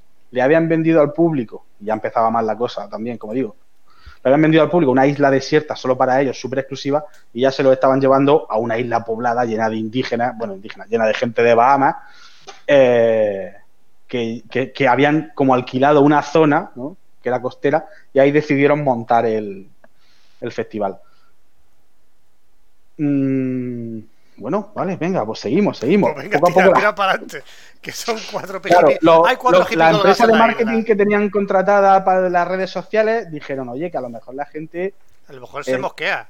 a lo mejor se mosquea, no, no te preocupes. Mm, Tú, lo más inteligente en estos casos es borrar los comentarios. Y empezaron a borrar los comentarios de la gente que escribía, oye, las fotos de la isla que estáis poniendo no es privada, mm, corresponde con Gran Exuma, se llama la isla. Eh, creo que estáis estafando a la gente, porque Delete, ahora ya delete, la, delete. la, la bola se iba haciendo, como digo, cada vez más grande porque eh, esta peña lo que quería ante todo, y se demostró después, era coger pasta, porque esto al final lo que fue es una, una estafa. Pero bueno, da igual, como estaban estafando a niños ricos, y Internet está muy a favor de los niños ricos, como podéis imaginar, pues claro, la gente se reía de ellos, pero ellos decían, no, no, que lo que pasa es que vosotros sois unos, unos tiesos. Si, si pudierais venir al Fire Festival, el día del Fire Festival va a estar todo hecho la noche antes del Fire Festival, eh, lo cuenta el, el- uno de ellos, se puso a, llo- a llover, cosas raras en las Bahamas, me imagino, unas lluvias torrenciales del carajo, o sea, todo inundado. No llueve, pero cuando llueve, y diréis no, diréis, pasa nada, la gente la van a hospedar en, en- en mans- en villas, mansiones, que decían, no. Resulta que habían utilizado para la gente, donde digamos iban a, a- a meter a la gente a dormir, a, los pobres que habían pagado solo 500 dólares, habían cogido como una especie de tiendas de campaña así Sí, con forma es de esto, es que se ven en las fotos, Esto. que luego se demostró que eran tiendas reutilizadas, o bueno, se demostró porque esto aquí ya sabéis, Eh, eran tiendas reutilizadas, pues lo típico, cuando viene el huracán Katrina, ¿dónde mete a la gente? En tiendas de campaña durante un tiempo, ¿no? Pues eran tiendas que las habían estado utilizando en la isla de Haití cuando arrasó el tsunami, o no sé qué pasó por ahí, hostia, que, que bueno, bueno, un desastre. Además, las camas, porque a la gente le habían prometido como una especie de tiendas de lujo, rollo domo, con abertura para ver las estrellas y con camas, eran colchones de plástico de ¿Y- estos de inflables. y esto no era? Sí, sí, ese, ese- esto- ese es el que había pagado 500 dólares, los que habían pagado 500 dólares tenían Pero esa- si, esa- si- es maravilloso esto, pero si esto es mejor Esa- que. Vamos. Pero recordad que la noche anterior había habido como un rollo medio tifón y estaba todo lleno de, de agua, los colchones estaba todo inundado. eh, bueno, un, un desastre. Y diréis, ¿cancelarían? No, no, no, no. Continuamos adelante. El Esto- día del evento, no puede fallar. el día del evento, o sea, el día que comenzaba el festival, eh, por la mañana temprano, ellos asumían que la gente no iba a ser, que, que no iba a llegar por la mañana, ¿no? Pues la Pero gente, que, que obviamente, Pero que es maravilloso. llevaba- las pantallas, llevaba- las fotos son maravillosas. Claro, claro, claro, maravilloso. la gente llevaba meses eh, flipando con la experiencia que les habían prometido. Y ya digo, y pensad que esta gente, gente que tenía 500 dólares para gastar en un, en un festival más bebida. Eh, que no es que se olvide que la bebida no iba incluida, ¿eh? Eh, el mismo día del festival eh, llegaron allí, empezó a llegar la gente en los aviones estos que les decían privados, pero bueno, además que se ve en el vídeo se ve como una tipa donde dice, aquí estoy en el avión privado que me habían prometido y se ve un avión pues, pequeñito pero, pero lleno de gente, ¿no? O sea, es que encima iban con- como diciendo, hostia, es que lo vamos a petar en la isla. Esta es la cola también. de- Claro, cuando llegaron los, cuando eso es la cola de vuelta. Cuando llegaron los primeros eh, festivaleros al festival, por así decirlo, dijeron, ¿qué hacemos? ¿Qué hacemos? Si no tenemos ni montado el, el escenario. Bueno, no pasa nada. Pues llevarlos a un bar que hay en, la, en el pueblo y hincharlos a beber cerveza. Entonces, pues la gente todavía era como, les dieron la oportunidad de ir o al bar o al festival. Y dijeron, no, no, al bar, al bar, venga, hostia, al bar. Y entonces en el bar ellos estaban ahí bebiendo mientras los otros estaban de gabinete de crisis de qué pijo hacemos eh, para, para, y estaban para llevar aquí esto. en una tienducha con sillas tiradas en la tierra con una manguera en medio A ver, tomando cerveza. Cuando- se fueron de festival. ¿Qué querían? Sí, sí, no, desde luego, la experiencia es brutal. Pensad, digo, no sé si está- está- la gente está viendo las imágenes, ¿no? Sí, sí, están viendo las imágenes. Todo, todo eso, el, el que menos había pagado 500 pavos. Entonces, eh, ya claro, ah, llegó un punto en el que a mitad de tarde, el, el Billy este, cerveza en mano, se sube a, a un... Porque claro, la casa donde, digamos, estaba la organización, que era una casa azul, empezó la gente a hacer cola porque algunos intentaron volverse. O sea, algunos cuando llegaron y vieron el pescar fueron listos y dijeron, yo aquí no me quedo. Si el problema no es si va a haber música, el problema es dónde duermo, qué como, porque yo no me he traído comida, a mí me han prometido que iba a haber comida. Bebida no, recuerdo. porque esto que parece una tontería, lo diré por qué. Eh, y entonces, eh, el tipo ya dijo que efectivamente que, que, lo sentía mucho, que el festival no se iba a celebrar y que estaba cancelado. Que los grupos de música ninguno quería participar. Que el problema no era, el problema no eran las instalaciones, que, que, que no había sido un fraude, que, a lo mejor quizá publicidad engañosa, ¿no? Dicen en el documental. Pero que los grupos de música al final no habían venido. De hecho, Blink 182 no llegó ni a montarse en el avión. O sea, el cabeza de cartel alguien le tuvo que avisar de que la cosa no estaba bien. y directamente, le aparecieron. ¡Corre! Hay uno en el documental, uno de los, de los festivaleros, que lo cuenta que dice: Antes de montarme en el avión, me llegó ya la noticia de que Blink 182 había cancelado. Pero a mí me daba igual, o sea, yo no iba por Blink, o sea, yo iba al. Al, pedazo festival con las modelos, barcos y putas, claro que sí. Al puto Fire Festival. Bueno, un puto drama porque, claro, eh, todo esto pensás que es a lo largo de un día. Aquí había gente que llevaba todo el día en el bar bebiendo. Cuando llegó la noche, el caos. La gente no tenía las maletas. La gente no sabía dónde dormir porque habían estado, digamos, alrededor de la casa del, de dirección esperando a ver un poco de qué pasa. La gente ya había empezado a subir vídeos y subirlos a su Instagram y a su YouTube, o sea, a su YouTube diciendo, hostia, el Fire Festival a lo mejor no es lo que esperábamos a lo mejor nos han engañado. Y cuando llegó la noche, pues empezaron los saqueos, no había comida, eh, les, dieron, les dieron de comida, el, único momento en el que consiguieron comida les dieron como una especie de dos rebanadas de pan con un sándwich y unos trozos de lechuga. Sí, eso lo he visto por ahí, eso lo he visto por ahí. Sí, es que esa, lo cuentan en el, documental, esa imagen es, la que destruyó, o sea, es lo que dicen, nos hemos gastado millones de dólares en conseguir que la gente Ah, sí, lo he visto por ahí. No, no, lo tienes abajo, lo tienes abajo. Sí, sí, está gaste, dinero en el Fire Festival, pero la imagen en Twitter del queso con el pan era súper retuiteada y, y, fue la que los destruyó, digamos, la que llevó a conocer al la mundo comida realmente... en, Barreños, que te ponían ahí la comida en un trozo aquí en Barreños. Claro, porque la, la comida, digamos, el catering lo habían contratado o subcontratado, por así decirlo, con una empresa local, con un restaurante local que la mujer había montado había contratado gente y todo para... Pero no, la habían engañado también, o sea, le habían dicho que venía mucha gente, pero tampoco, no sé, el caso es que obviamente no estaban preparados y el documental acaba con la mujer ahí llorando diciendo, me he gastado mi ahorro porque yo no he cobrado el dinero del Fire Festival, o sea, nadie ha cobrado dinero, o sea, el dinero que pagó la gente. Entonces la pobre mujer que también hizo la comida. Está en los servidores, sí, sí, esa es la mujer, está en los servidores de, de, de VH, por lo visto, porque el dinero del festival no se ha recuperado. Dinero que decía lo de la bebida porque es muy gracioso. Pero claro, una cosa, una cosa. Es decir, ¿no hubo demandas contra el tipo? Eh, sí, sí, sí, sí. Pero, pero el tipo fue a la cárcel, no, no fue a la cárcel porque pagó una, una fianza de 300.000. O sea, la demanda le vino también por parte si has de. ganado 40 millones de dólares. Le vino por parte de los inversores que, que obviamente decían: aquí hemos metido miles de millones de dólares, o sea, cientos de millones de dólares, y, y tú, tú, no has generado nada. Al contrario, te has quedado con la pasta del dinero de la gente, ¿no? Eh, pues decía que eso, que hubo un momento, hay un momento del documental en el que tienen como un problema, en plan, hostia, no, eh, que no, se vea un montón de gente de allí de Bahamas, los, típicos coches que llegan y recogen gente para ir a trabajar, y decía, necesitamos, diciendo al capataz, necesitamos más gente, contrata a todo el del pueblo que no tenga trabajo para montar aunque sea viga y hacer las casas. Y como no tenían dinero para pagarle, dijeron, no hay problema, vamos a mandarles un email a los que vienen explicándoles cómo va a funcionar el, tema del alcohol, el tema de las compras dentro del festival. ¿Vale? No sé si habéis ido a un festival últimamente, pero normalmente dentro de los festivales se estila que hay una que hay una moneda del propio festival que tú prepagues para luego dentro mm, consumirlo, ¿no? Pues este festival, que además era el puto Fire Festival, ¿no? El mejor festival del mundo. Todos los, todos los participantes iban a llevar una pulsera con tecnología RFID de forma que tú tenías como una especie de monedero virtual que tú metías dinero ahí, ibas al bar, ponías la pulsera y se te, contaba. Entonces les mandaron un email diciéndole, esta va a ser la forma de pagar en el Fire Festival. Eh, se recomienda mínimo 300 dólares diarios para gastar en alcohol. Ya, entonces metieron 300 dólares por día en esa pulsera que nunca pudieron utilizar. Y les dijeron que la mayoría, que ya lo flipante en el email ponía, la mayoría de los participantes se está metiendo 3.000 dólares. Tú haz lo que quieras, ¿no? Entonces, claro, esto ya empezó a sonarle raro a alguno, pero aún así metieron pasta. pasta que nunca recuperaron, por supuesto.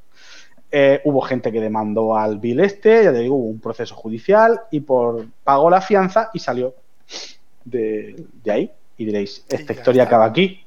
Obviamente no. No, pero la fianza para, para no entrar en la cárcel hasta que no se termine el juicio. Sí, sí, pero que no, no, no ha sido denunciado, o sea, no hay juicio, al final no sé qué hostias pasó, o al menos yo no lo he conseguido encontrar, o no me he enterado, pero él no ha sido juzgado por Vale, vale. esto. O sea, por esto. Y diréis, ¿ha sido juzgado por otra cosa? Sí, porque el Bill este, un tío que, no- de esa gente que lo, lo dicen varias veces en el documental, no sabe si está loco, o, o es muy listo, o muy tonto, o, o todo a la vez. Cuando salió de la fianza esta, buscó a un tipo, eh, juntó y entonces montó otra estafa, que es utilizando las direcciones de correo de la gente que había participado en el Fire Festival, Le- gente a entender, gente de dinero, cogió las listas de correo y les mandaba correos diciéndoles, Dios. ¿quieres, ¿quieres ver eh, los Ángeles Lakers desde primera fila? ¿Quieres mm, ir a ver el musical este de, Hamilton? les Tenemos cosas. tenemos entradas VIP. Y entonces la gente le, le pagaba y obviamente no, no iban porque no había entrada ni era nada. O sea, montó una segunda estafa. Ya digo, mientras En base a la primera. en base a la primera. Y por esta, sí ha sido condenado a, a seis años de cárcel, que es donde ahora mismo está el. En 2018 do- o 2019, Pero. eh, ahora mismo está en la cárcel, el Bill este. Bueno, pero. Pero en la cárcel, pero untado. Pero eh, con dinero que no sabemos dónde está, ya te digo, la tendrá en Megabloas, porque vamos. Entonces, me ha apuntado algunos datos. En de- bitcoins. me ha apuntado algunos datos de, de- cosas que pasan en el documental y que, que me parecen relevantes, aunque bueno, puede que algunas cosas ya las haya contado, pero quería remarcarlas.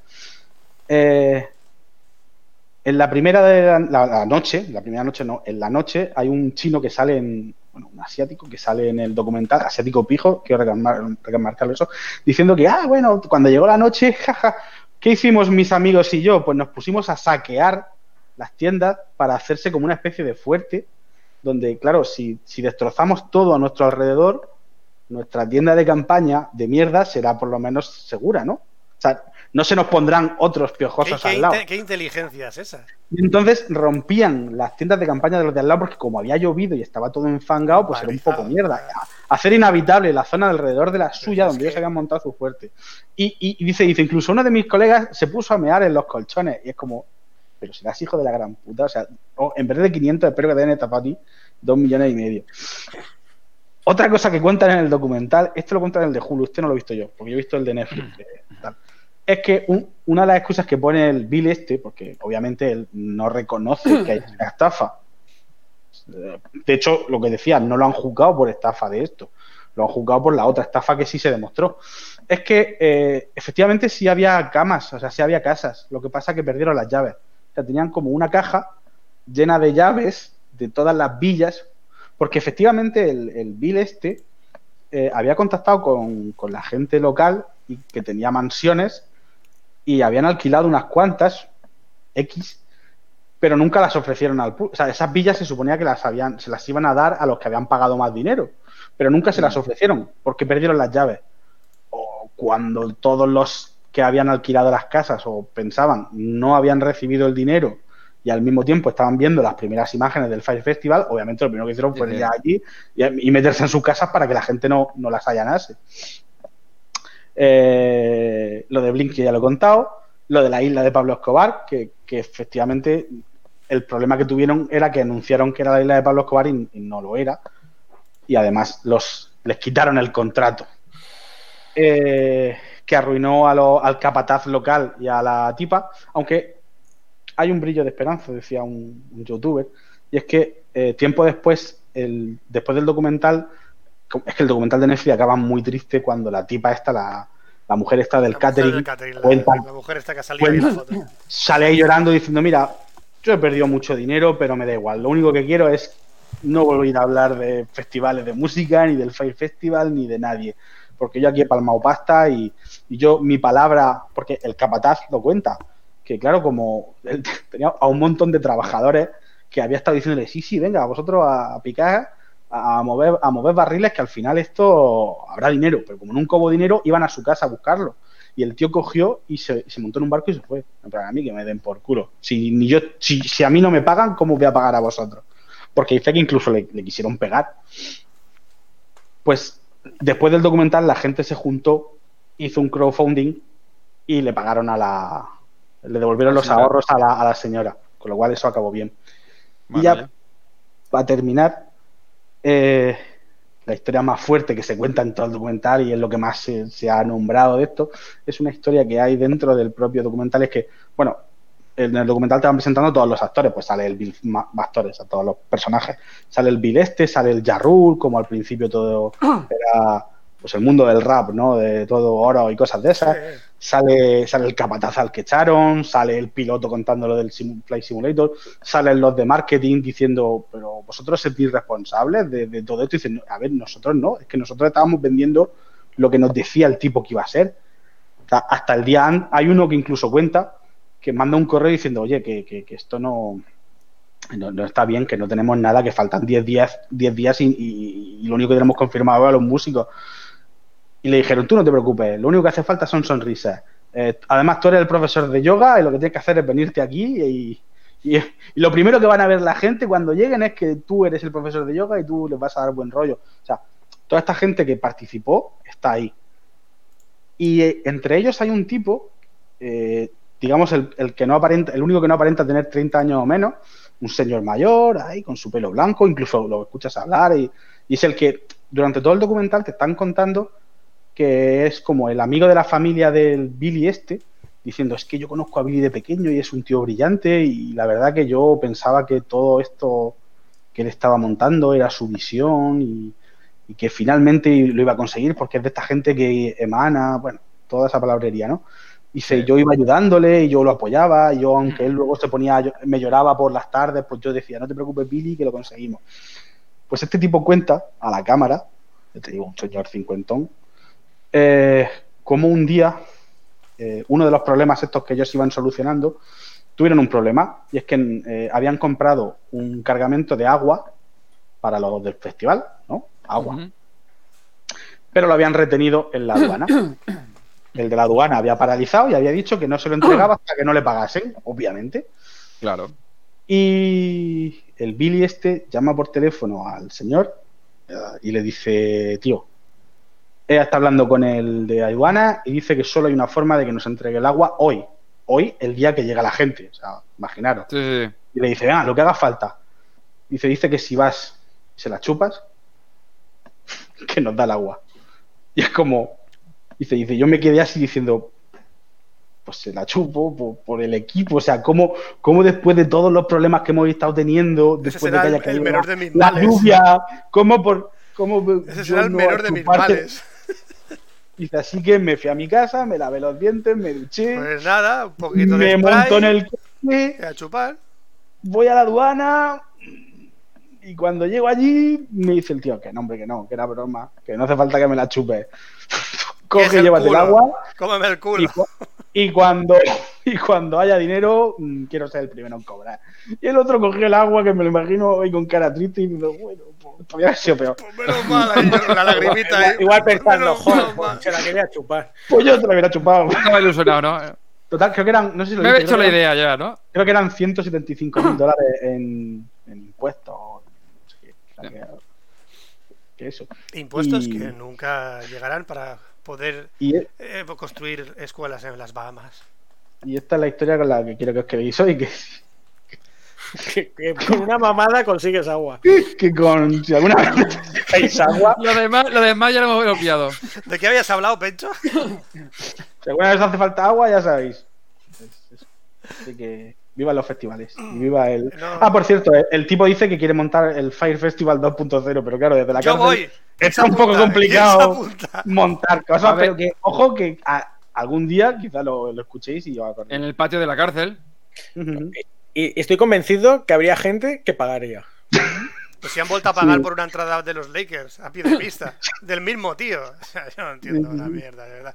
Es tener, Del- di- del- tener dinero para ser tonto. Pero bueno, algún día hablaré yo de la, de la curva Dinero por esta de, de, de Junin Tuning y ya, algún día hablaré de esa curva. ¿Quién es el siguiente? ¿Quién es el siguiente? ¿Quién- ¿A quién le ha dejado buen sabor ya, de boca? ¿Lanza dado? ¿Lanza dado? ¿Dado? Fran Sí, y ¿no? yo, lo que, pues lo que tú quieras. A ver, Jesús, impares. Fran, pares. Pero si son dado de tres. Uno. Ya, pues uno, Yo. dos, o sea, Ah, yo, uno, ¿no? tres o, o dos y cuatro. Sí. Yo era el impar. Pues Sí. ya, yo- Pues le damos a Jesús. Vale, caña.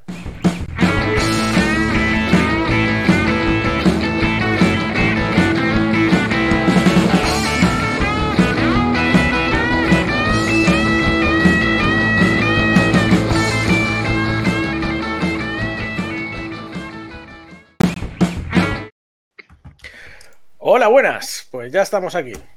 Me Eh, gusta ¿de cómo qué- modulas tu voz. Es la ¿De voz, qué? es mi voz de siempre.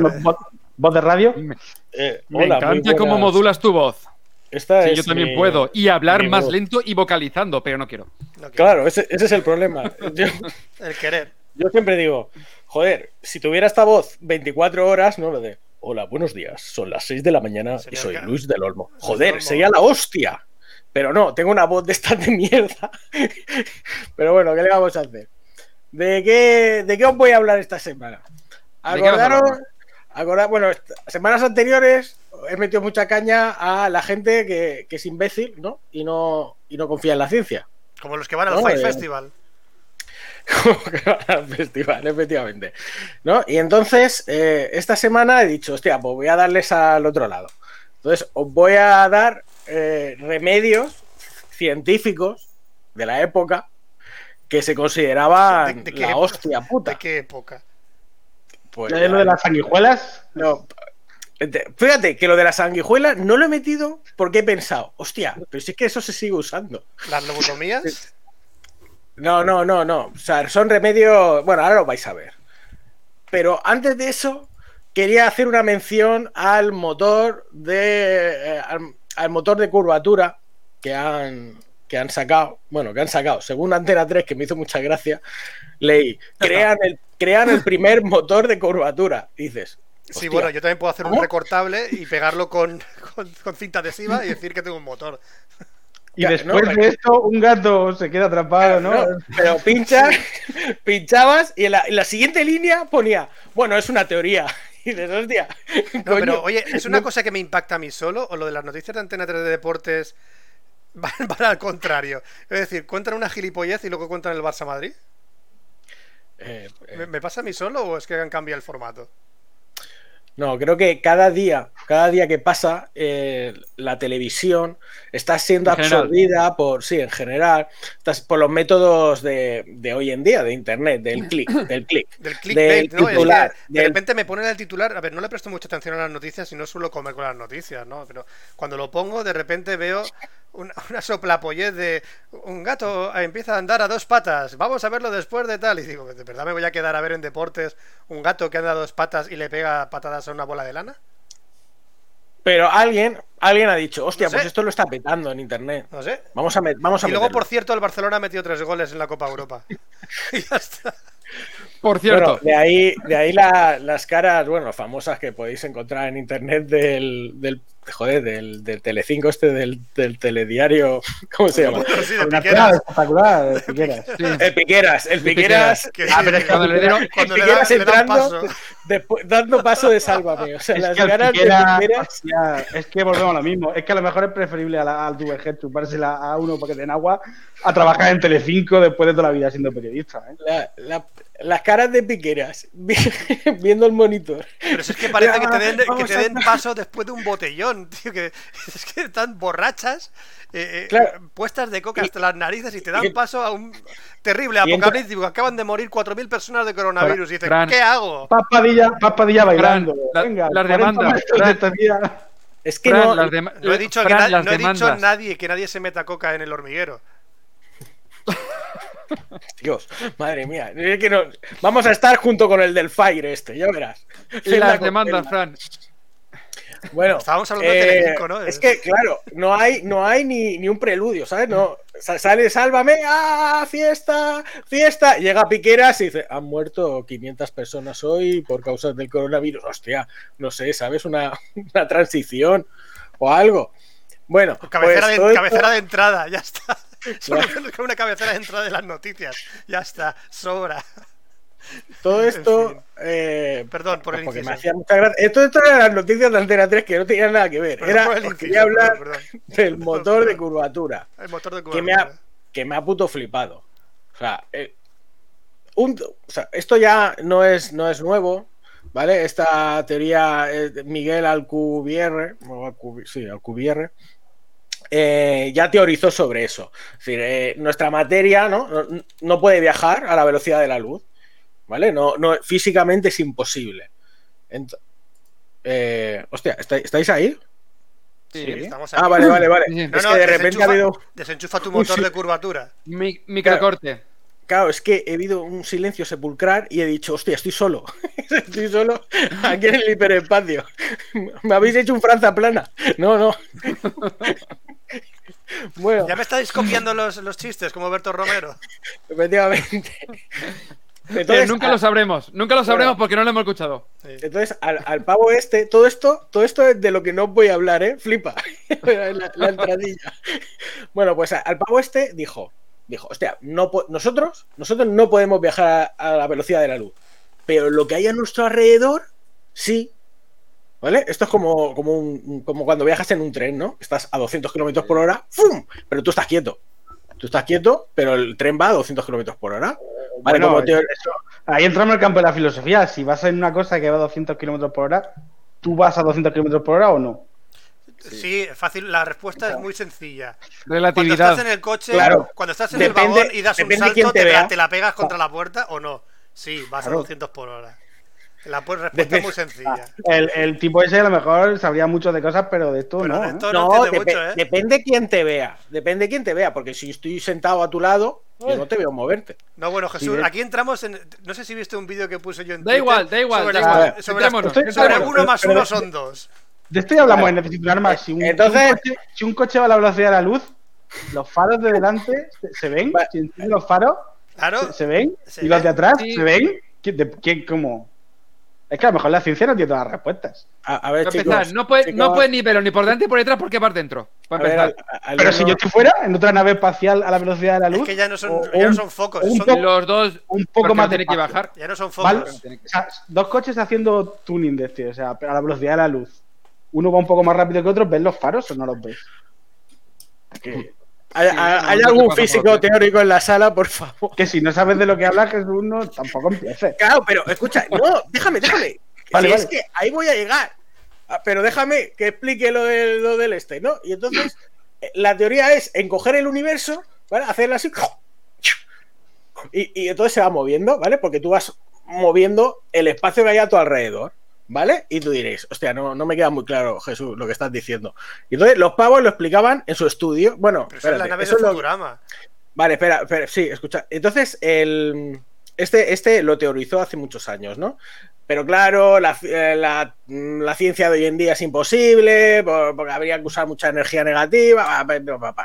Entonces, lo- el- se ha hecho noticia lo del estudio de ahora porque eh, han dicho, han utilizado otros métodos, ¿vale? Y, y no llegan a la velocidad de la luz, pero podrían quedarse cerca. Dice, bueno, es un, Luz. es un avance, es un avance, y, y demuestra que es por otros caminos, igual no este, pero quizás otros, podamos llegar a, a ese, ¿no? Y me ha gustado mucho una explicación que daban ellos a- al estudio. Y, y decían ellos, presentamos el primer modelo general para impulsos de urdimbre esféricamente simétricos de energía positiva sub- subluminal que ofrecen soluciones superlumínicas de impulsión de distorsión que satisfacen las desigualdades cuánticas y proporcionan optimizaciones para la métrica de Alcubierre que reducen los requisitos de energía negativa. Detallan, decía el artículo. Detallan. ¿Os habéis enterado de algo? Yo No, la segunda frase ya he desconectado. no, no tenéis ni puta idea de lo que pone. ¿Me he enterado yo? No, Ya puedes No leerlo tengo- 50 veces. No me enteraré no de lo que dice. tengo ni puta idea. Pero si mañana crean el puto motor de curvatura, diremos, hostia, podemos viajar a las estrellas. Vale, lo motor- entiendo. El motor No. de curvatura es el, el que, el que pliega el espacio o el que hace que el universo se mueva alrededor de tu nave. Pero estás preguntando a mí. Pero que no tengo ni puta idea. Pero es que si, si ves la serie de Futurama, el motor de curvatura de Futurama es eso, que el universo se mueve alrededor de la nave. La nave está quieta, es lo que se mueve en el universo. Puede ser, puede ser. No, bueno. Ojo, Esa es la nave de la nave- Futurama. que la nave de Futurama es de las naves más rápidas de la ciencia ficción. Sí, que es va la- del- la- de una punta del universo a la otra en un cuarto de hora. pero porque el universo se mueve, no, no va a la velocidad de la luz, va más de la velocidad de la luz. Porque, Porque técnicamente universo, va a, hace en rotar la, el la- universo. la Vía Láctea y bueno, todo se mueve a millones de kilómetros de, de velocidad. Es decir, se mueve muy rápido. Entonces tú, si te quedas súper quieto, se moverá súper rápido. Claro, es que se mueve a la velocidad del universo, que es mucho más que la velocidad de la luz, como por lo cual como dice veloces. Como comentario de Freehand, el motor de cubatura lo que hace es mover el universo a tu alrededor. Eso es, la Sí, nave de tú te quedas quieto y tú, tú, tú, tú te vas moviendo. Pero, pero la gente lo entiende. No, No, no. ¿Cómo que Tampoco no? entiendo. ¿Cómo que no? Hay, un, tampoco- hay un chiste también que le dices al perro, Sid, y el perro le dice, vale, Sid, no, pero quédate en este espacio-tiempo sentado. Entonces el perro se va alejando en la Vía Láctea. ¿Ves? Exacto. Exactamente. Es que, es que eso también pasa con, con, De viaje en el tiempo. con el universo de Marvel. O sea, Exacto, en el el- universo de Marvel pasa en el- exactamente lo mismo. en el universo de Marvel se supone que pasan cinco años y después de cinco años vuelve todo el mundo al sitio donde estaba. Spoiler.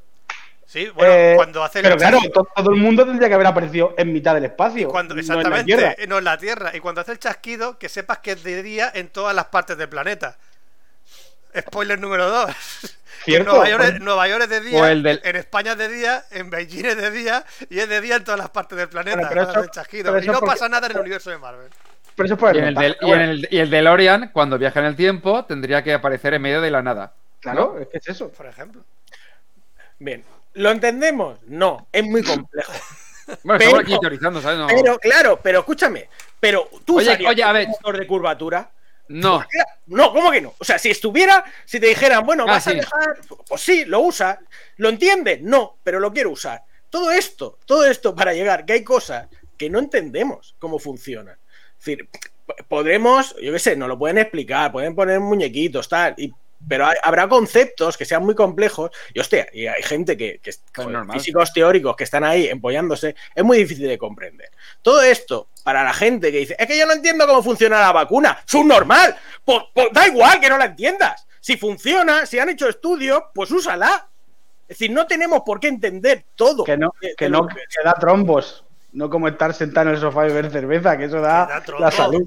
Eso, como- me- que me da que- tronco. mira, me- has dicho eso y me ha venido a la cabeza, no sé por qué, la, de, la, la pregunta esta de eh, eh, estoy buscando cocaína sin gluten porque soy, soy- soy intolerante, al, soy intolerante al gluten, ¿sabes? Y no quiero que me siente mal, ¿sabes? Pues, Claro, claro, claro. Un viaje malo, eh, pues nadie Viaje pasa. malo con gluten siempre nos ha pasado a todos. ¿eh?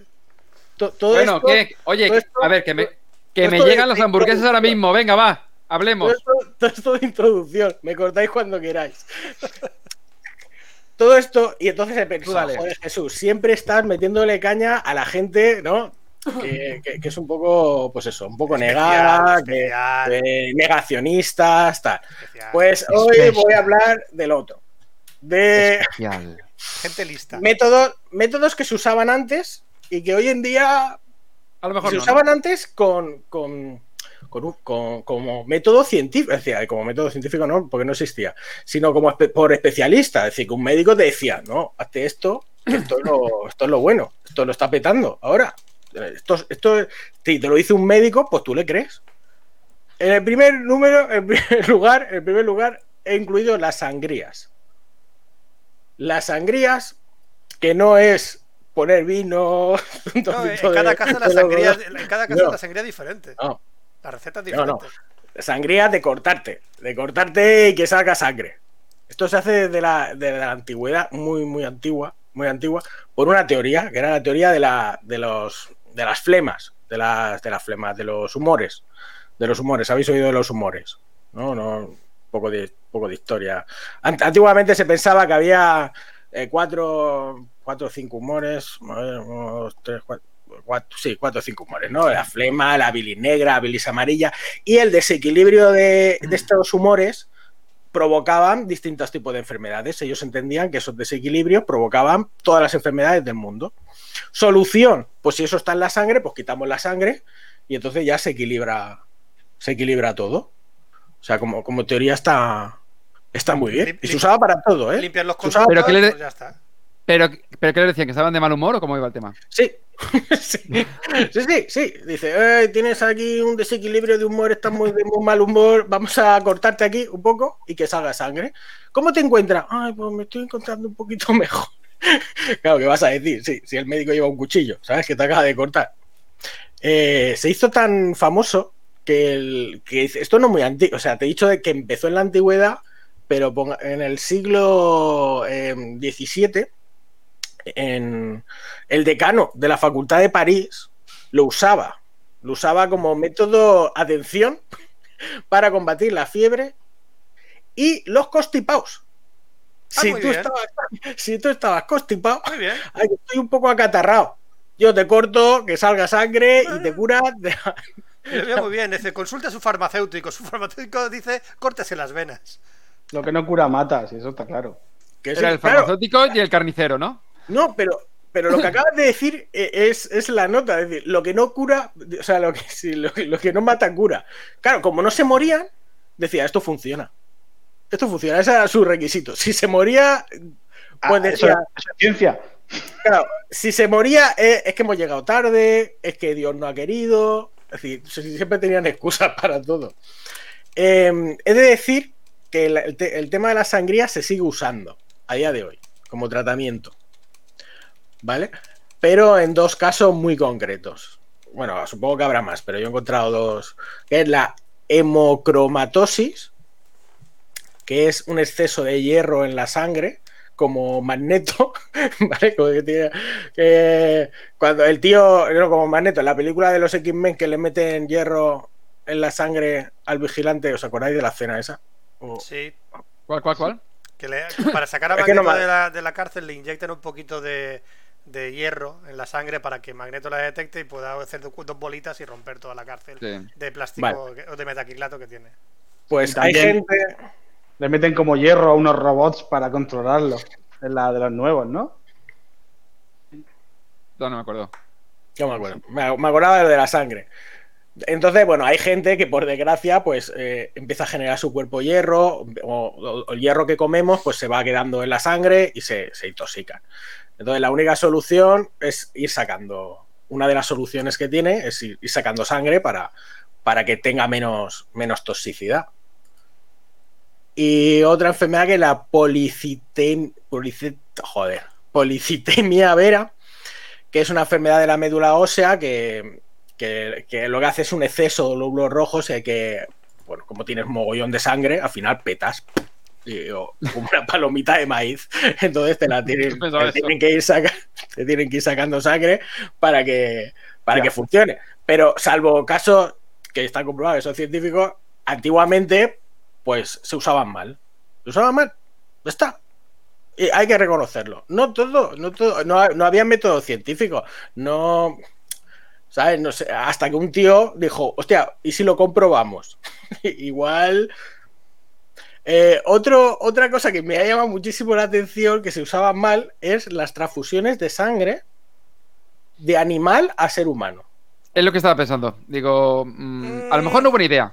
Mm, ¿Vale? Y la razón me ha, me ha, me ha petado. Es que me ha encantado. Pero por transfusión entendemos pinchar vena con vena o a Sí, tomar. sí, sí, sí, sí, no. O directamente. sea, beber sangre, de corazón beber a corazón. sangre de ciervo o de tigre para. Bueno, claro, eso- claro. Coger sangre de tigre e inyectártela. Y inyectártela en la sangre. De, Porque en- en- sangre. de bombeo a bombeo. pues, pe- De En, bombeo a bombeo. en- en rollos de vampirismo se utilizaba sangre de gente. Y, y la peña iba a beberse la sangre porque así podían curarse enfermedades. Sí, bueno. Y la el, el Está muy Battle discutido. Está muy discutido eso y no me. Así están otras alternativas. discutió por quién? Por los de la ciencia. O si es- Sí. no, quiero decirte, quiero decirte que en, en la historia cuenta que la, que la gente quería consumir sangre porque le decían que de esa forma se curaban la tuberculosis. Obviamente yo no estaba Claro, sí, sí, sí. Eh, lo, que, lo que buscaban era el- la, la fuerza vital. La fuerza vital, las- y ellos entendían que eso estaba en la sangre. Pues más o menos por esa razón eh, se transfundió a un hombre sangre de ternero. ¿vale? Porque tenía ataques, eh, ataques de, mm, de cólera y tal, convulsiones y todo eso. Y entonces eh, al médico, al médico, no a un tío que iba por ahí, no, al médico pensó, como los terneros están ahí muy calmaditos, ¿vale? Van ahí pastando, mm, pues, pues cogemos esa, esa pasividad que tiene el ternero y la vamos a inyectar en este señor a través de la sangre. Claro. ¿Qué podía Spoiler. salir mal? ¿Qué No, podía salir mal? Pero te voy a decir una cosa. Este, este pavo era Jean-Baptiste Denis, Hombre, sí, médico, del médico, 1800, médico de Luis XV. Sí, sí, sí. eh, y se cuenta que el hombre no murió. no murió. Pues Menos mal. tuvo. Pero relatan que estuvo vomitando y orinando un líquido negro. No, no entendían muy bien por qué. Vale, eh, esto que os he dicho de que como el ternero era manso, Manso. Y, y entonces querían meterle esa, esa mansividad al, Sí. al individuo, eh, funciona para muchas cosas. De ahí, por ejemplo, lo de los, los de los alimentos afrodisíacos. O sea, no existen los alimentos afrodisíacos. ¿Cómo que no? Las fresas te ponen No. cachondo. No, es una A leyenda ti, urbana. Fran. A ti, Fran. Tú te estás tomando fresa, viendo Japanese Ska. ¡Eh, cómo lo he enlazado! y no, a mí no me pone cachondo. No me pone cachondo. Lo siento. Hombre, es ¿Sabes? como Por muchas fresas que fresas me con coma. chocolate. Mm. y Pero canela. ¿Quieres tú que estás relacionando un placer que te gusta y eso, pues, oye, mm, es agradable. Pero hay alimentos que por la forma los consideraban afrodisíacos, como las almejas, O las Porque- fresas, ¿no? porque tienen forma de Las fresa. ostras. El cuerno, el cuerno de rinoceronte, el cuerno de rinoceronte, porque tiene forma de, de fresa Eh, también. el, el polvo de momia. ¡Ah! ¡Ese ¿Qué? es el siguiente! ¡Ese es el siguiente! Muy bien, muy bien enlazado. Y llegamos a eh, el polvo de momia. La, la momia. Un momento, un momento. Los chinos, los chinos le dan mucho a No, eso. ¿eh? espera, espera, espera, espera. Hay que aclarar. Porque puede ser o moler la momia para. Sí. dedo, O- O, o- o follarla. echarte un polvo a la momia. Eso es. eso es. ahí, creo, ahí. creo que valen las dos. Voy a descubrir, A ver. una, voy a descubrir una nueva filia. es importante. Ver, Follarse momias. mommy. No, Fran, Fran, Fran, Fran, que nos. eh, Espérate, esto se está emitiendo. No, pero no pongan No, la no, no se ve, no se ve, no, no, no estoy compartiendo. Que algún día tus No, no, hijos no estoy compartiendo. No compartas Sí. eso. Si, si es ¿Su para ordenador nosotros, o Café Lock? Lo, lo vemos, claro. O sea, peta. Sí. Peta eso. Mientras. es que cuando busco sexo de momias me sale sexo de madres. eh, Ya. Pero no sería con U. Mummy, sí, es con U. Eh, Es con U. Mum- mum- Mummy. Sale. Peor. sí. Peor. Pon, pon. Eh, eh, Para, para un corta, corta, Fran. Fran Corta, Fran, da igual, da igual. Corta, no podemos describir lo que estamos viendo en estos momentos. Eh, bueno, Oye, mientras está- eh, está la, pa- Fran está sigue- la- la parodia de, de la momia. Sí. Claro, esa, esa de ahí abajo, de Mummy Gibbs, esa sí, que va vestida de momia, ¿no? La cara pintada de blanco. Sí, sí. La segunda dinastía, ¿eh? De Mummy's Sí. Kiss, segunda dinastía. Hay varias películas. Hombre, de The. Porque es que a partir de la cuarta, a partir de la cuarta ya no fue lo mismo. No, ya, ya Cleopatra con Eh, Tutankamón. Bueno, vamos a ello. Eh, Muy bien. bueno, os voy a mencionar antes de hablar lo de las momias. os- Vamos a ir un poquito a otra a otro sitio que es eh, en la época romana.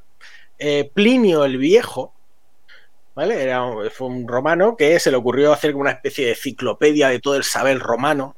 ¿Vale? Que ese, ese libro, el problema es que fue pasando de generación en generación y se fue tomando como, como ley.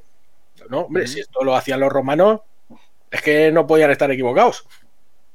Y uno de los tratamientos era que, que se curaba lo- el- eh, si, eh, si, por ejemplo, te habían, te habían metido un cuchillazo, ¿vale? Sí. En la tripa, pues tú con ese cuchillo eh, matabas a uno a un carnero y luego te comías esa carne de carnero y entonces eso hacía que se cicatrizara la herida. Claro. Es lógico. Yo lo sigo haciendo. Eh, bueno, pues durante un montón de tiempo la gente lo tomó como, pues vale, pues, ya. pues bueno, por, ¿lo, lo probamos? No, O sea, O sea, el final es como si me pegan un cuchillazo, pues a comer carne. Que a lo mejor Eso no era algo que se comía todos los días. efectivamente. Efectivamente. Pero Te daba- porque- te- por una cuchilla podías comer carne, pues a lo mejor. A ¿Sabes? ver, eh, es que a veces eh, todos esos remedios, por ejemplo, eh, lo de las sangrías y tal, eh, es decir, a veces, a veces lo que hacía era tenía una falsa sensación de bienestar o, o tenía otras cosas y provocaba. em, a veces los métodos, dentro de ese método, puede ser que encuentres algo que está bien, ¿no? Como antiguamente, ¿no? Hombre, si te comes un ajo, pues es bueno para no sé qué, hombre, claro. Y, tener una dieta equilibrada también era bueno, ¿no? Nos ha jodido. Entonces, si, si comías de todo, como dices tú, si comías carne y carne no lo comías todos los días, pues te encontrabas de puta madre. Las momias. Llegamos a las momias. Bueno, esto es un mundo, un mundo trepidante, el tema de las momias. Para empezar, la palabra momia viene de mu- mumia. Y mumia era un, un aceite que venía del alquitrán, que era lo que embadurnaban a las momias para hacer todos los bálsamos y tal. Em, por alguna razón, no sabemos por qué, por una razón, esa palabra de- del, del enjuague y tal, o sea, de- ay, del aceite del brebaje que, que untaban, eh, pasó a, a la palabra momia, o sea, mo- bueno, momia en castellano, pero a- pasó a llamarse lo que es todo el cuerpo, en lugar de ese, ese aceite. Ese aceite, que, que es de origen de los persas, se usaba para... eh, acordaros que he dicho que venía del alquitrán, ¿eh? Se usaba, tenía, decían que tenía propiedades curativas como cortar hemorragias, cicatrizar heridas, hasta aquí bien, porque si es así pegajoso y tal, pues tú lo echas y, Sí. y claro, en una herida pues se, se corta, ¿vale? Eh, tratar las cataratas Mm. Mm. a, quit- a quitar el ojo. A quitar, a quitar el ojo. Pero caliente o frío, porque no es lo mismo. Hay cosas que al calentarlas tienen otras propiedades. Templadito. Templadito. Era, es como un aceite, a ver, no es un pegajoso de alquitrán, era, era un aceite. Era, eh, que quiero, eh, quiero que visualicéis como una- un aceite, ¿vale? No. no, no, no el alquitrán negro. Este de la Chapapote. no, no. no chapapote, eso.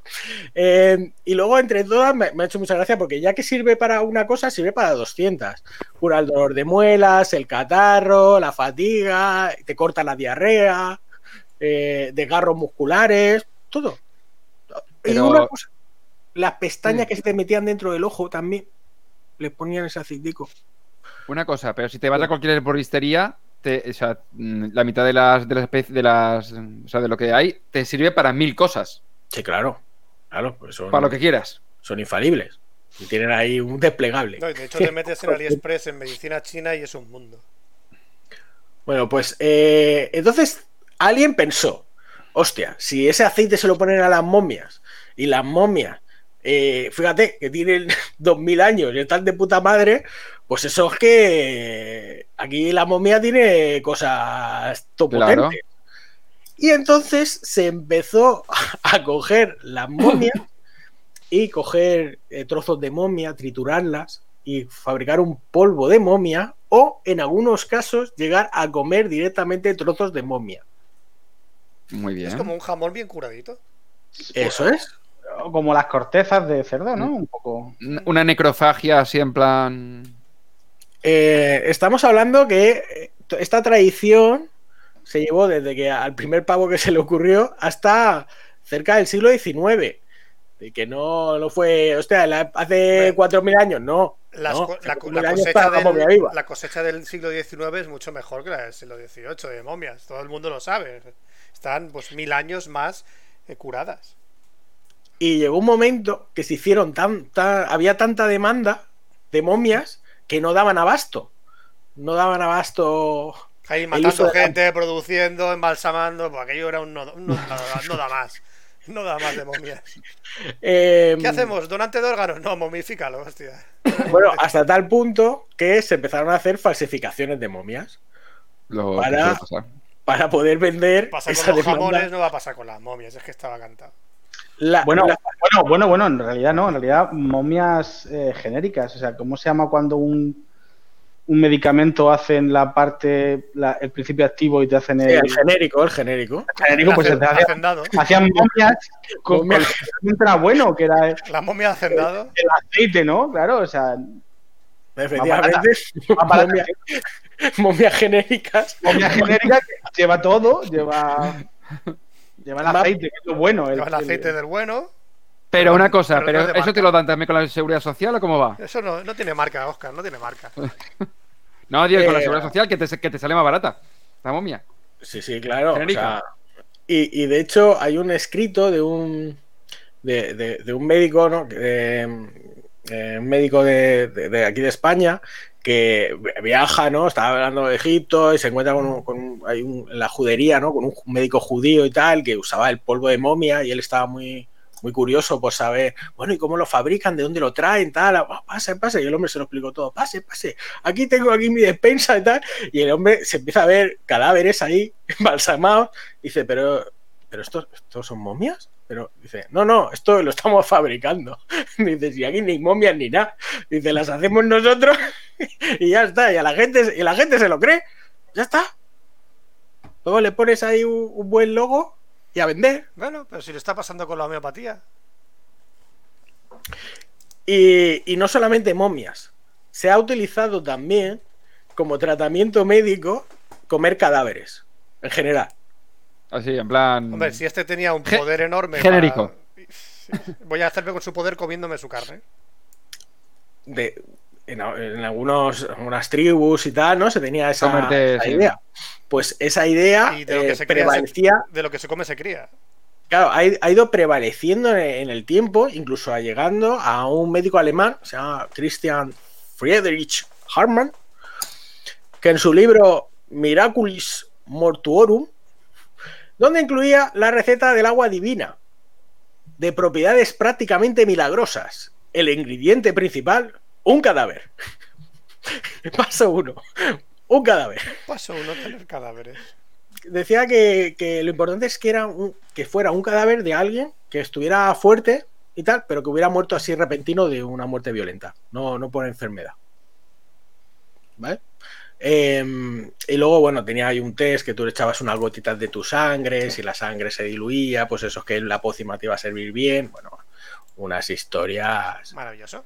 eh, maravillosas. Y ahora llegamos a la época moderna, donde quiero mencionar dos elementos que, me ha- que a mí ya, ya me fascinaban. no- no- lo voy a hablar así un poquito rápido y tal, porque ya hemos estado hablando mucho tiempo. Que son eh, la cocaína y la heroína Bien. Sí, también utilizaban la cocaína como, como medicamento, correcto. como medicamento. Sí, señor. con gluten. De hecho, así llenas que- hamburguesas, en, venga, aquella, va. en aquella época no podían quitarle gluten a todo, hombre. Claro, pues, bueno, es que es fascinante. La, la cocaína, bueno, ya sabéis que viene la, la hoja de la coca y tal, Sí. ¿no? Se mastica, muy bien. Esto lo traen los españoles. Eh, de hecho, eh, me ha hecho mucha gracia porque se hizo un, un- un edicto, ¿no? una ley, ¿no? Donde se permitía el uso de planta de coca. Los españoles, estoy hablando, ¿sabes? Del 1500, mil- se, se- bueno, se puede utilizar la planta de coca y los cabrones lo que querían era que, lo- que los indígenas se tomaran la planta de coca porque eso hacía que trabajaran, trabajaran más, trabajaran más, Normal. Es que a esas que- actitudes. Claro, es, es que cuidado, ojo, cuidado. Ponte tú a trabajar ahí a, no sé, a 2000 metros de altitud. O sea, te da un parraque. Te da un parraque. Eh, la cocaína se usaba en, en 1800, 1800, eh, no, casi 1900, 1800 largos eh, para el dolor odontológico en niños, para el dolor de muelas en los niños. Es decir, se, se daba para, para los niños, ¿no? O sea, Sí, un poquito de coca, un poquito de coca al niño. ¿Eh? Y la encía Eh, dormidita. ¿Cómo? La encía dormidita, claro. Hombre, claro. Eh, de hecho, bueno, para eh, que, no lo sepas, son anestésicos. Hoy en día se, siguen usando. Eh, mm, derivados, no cocaína, derivados de. Ya sabemos todos que era un ingrediente de la Coca-Cola hasta 1903. Eh, y os quería contar, así, que se puso muy de moda por Sigmund Freud. Sigmund Freud eh, descubrió la cocaína y dijo, Buah, esto lo peta, Esto lo peta. esto lo peta. Y lo, y lo, y lo no sé qué tiene aconsejaba- que me pone Tomoto, ¿no? Claro, lo aconsejaba como antidepresivo. O sea, tú estás triste, métete. Una rayita. Era, claro, oye, he de decir eh, en su favor que, que todavía no se conocían todos esos efectos de adicción que hoy en día sabemos. Eh, no, no, se habían estudiado. Luego ya se vieron, luego se vieron todos los problemas que tenían. Eh, la heroína, que viene a la par, em, me, me hizo mucha gracia porque la heroína, eh, por aquel entonces usaba, bueno, hoy en día se usa la morfina, se había descubierto la morfina como anestésico y claro, cuando se descubre una cosa se piensa que sirve para todo y lo usan para todo. Como la Se le, fue, claro, se le fue de las manos y la morfina, claro, crea adicción. Y mucha gente, muchos soldados, muchos médicos eran adictos a la morfina. Y entonces que descubrieron la heroína y, la, y dijeron, hostia, pues como sustituto, para que la gente no... Así me quito. Me quito de Pero-. Para quitarme de fumar, me meto una. Me meto un poquito de heroína. pero algo muy se- pero como algo muy serio. O sea, yo intento decir que, que no dijeron, jaja, no, sino que dijeron, hostia, pues esto, eh, pues yo creo que se va a suplir a este gran problema que tenemos con la morfina. El problema es que descubrí, no, no sabían que era muchísimo más adictiva. Y deciros que en, mil- eh, en 18 ya con esto acabo, que me ha encantado. El- en 1898 me voy a ahorrar que lo- la heroína la comercializaba Bayer, por si nos crea alguna demanda o algo. Tarde. No, no, Estaba vaya, la- no la- vayan a ser, no vayan a ser que nos demanden. Me, me- me- me hace mucha gracia porque creó la aspirina y a los pocos días después empezó a vender heroína. Diversificar mercado, Jesús. Aquí Claro. siempre. la- la- las inversiones tienen que ser siempre me- diversificadas, hombre. No puedes atacar todo al mismo producto. Y entonces se empezó a vender en, en 1898 y 1910 como sedante para la tos. Y eso me ha encantado. Tengo tos, doctor. ¿Qué me tomó? Heroína. Tómese heroína. Pero esto, esto, manera muy seria. Un médico en 1910 te decía, tómese heroína. Tómese heroína que viene muy bien para la tos. Te calma, ¿eh? Una muy buena canción de los Calis. Heroína, diablo vestido de ángel. Claro, Escucha luego, la canción de luego los Calis de heroína. Está muy bien. Machute, Luego no. petó. Luego petó. Luego petó porque se descubrió toda, toda la mierda que tenía. eh, Mierda utilizada de manera lúdica. Quiero decir. Porque, claro, gracias a la morfina, por ejemplo, eh, podemos calmar dolores eh, Sí, sí, sí. insufribles. Que, pf, joder, hay a veces que unos dolores crónicos que son espantosos, que la gente lo pasa muy mal y si no hubieran calmantes o, o incluso anestésicos para ciertas cosas, eh, muy perdido. O sea que la ciencia avanza, pero al principio a veces Hay que probar, Eh, hay que hacer hay que probaguetes. probar. Hay que hacer hay que probarla. Y ahora, gracias a todos esos errores que tuvimos en el pasado, las cosas se prueban más. Y se hacen estudios me- más concienzudos y tal. Y hasta aquí. Y hasta aquí la sección. de Jesús. Estupendo. Pues yo no. Como hemos hecho ya dos horas, no me da la gana de hacer mi sección. Ah, vale. Me la, han dejo, las hamburguesas, no me quejo. me la dejo para el siguiente Café Lock. Hago mi Tecno Rage de las mierdas de Fran. Lo dejamos para el siguiente Café Lock. Es que llevamos dos, hacer doble. llevamos dos horas ya.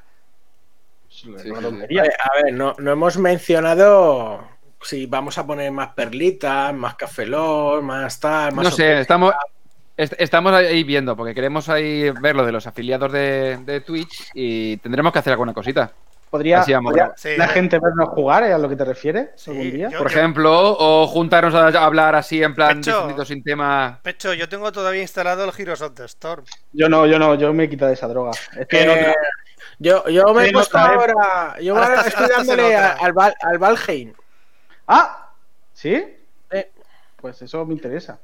Pues le estoy dando Bueno. un poco al Valheim. Valheim. Yo no, yo sigo jugando al mismo juego de siempre, Pecho. ¿Al Heroes? Sigo jugando a eso. droga.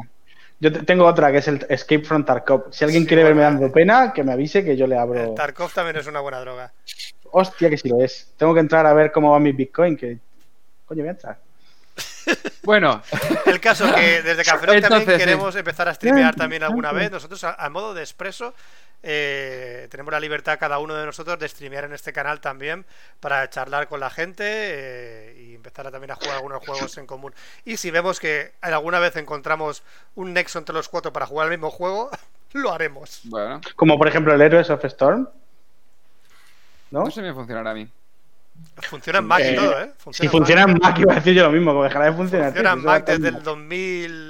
Bueno, diríamos, podríamos, y ya sí que nos vamos, agradecer a los usuarios que nos están viendo y decir Sí. sus nombres, que como son pocos se pueden decir. Mira, por ejemplo, está viendo Franza Plana, Ah, está viendo Choco, está viendo Chusix, y no sé si no reconozco ninguno más. A ver, a ver, a ver, ¿qué más tenemos? Tenemos a 69 Fits, Atten, eh, Hola. Commander Root, eh, Drup Dog o algo así, o Drop Dog, no sé. A, a Carvin, a Frihan, a Juan 7O, bueno, eh, Juan, sí. Juanjo. Juanjo, Juanjo. Oce Luis y Public Enemy 821. Son los que nos gracias. quedan aquí. Muchas gracias por Muchas ahí. gracias por escucharnos. Hasta luego, Pero luego, luego se van a enganchar, luego en YouTube se lo bajan, la gente que no ha podido vernos.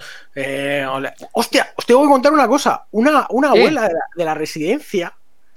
Eh, se enfría la hamburguesa. No se, no se escucha. con- No, que déjalo sí, para el próximo, no lo cuentes ahora.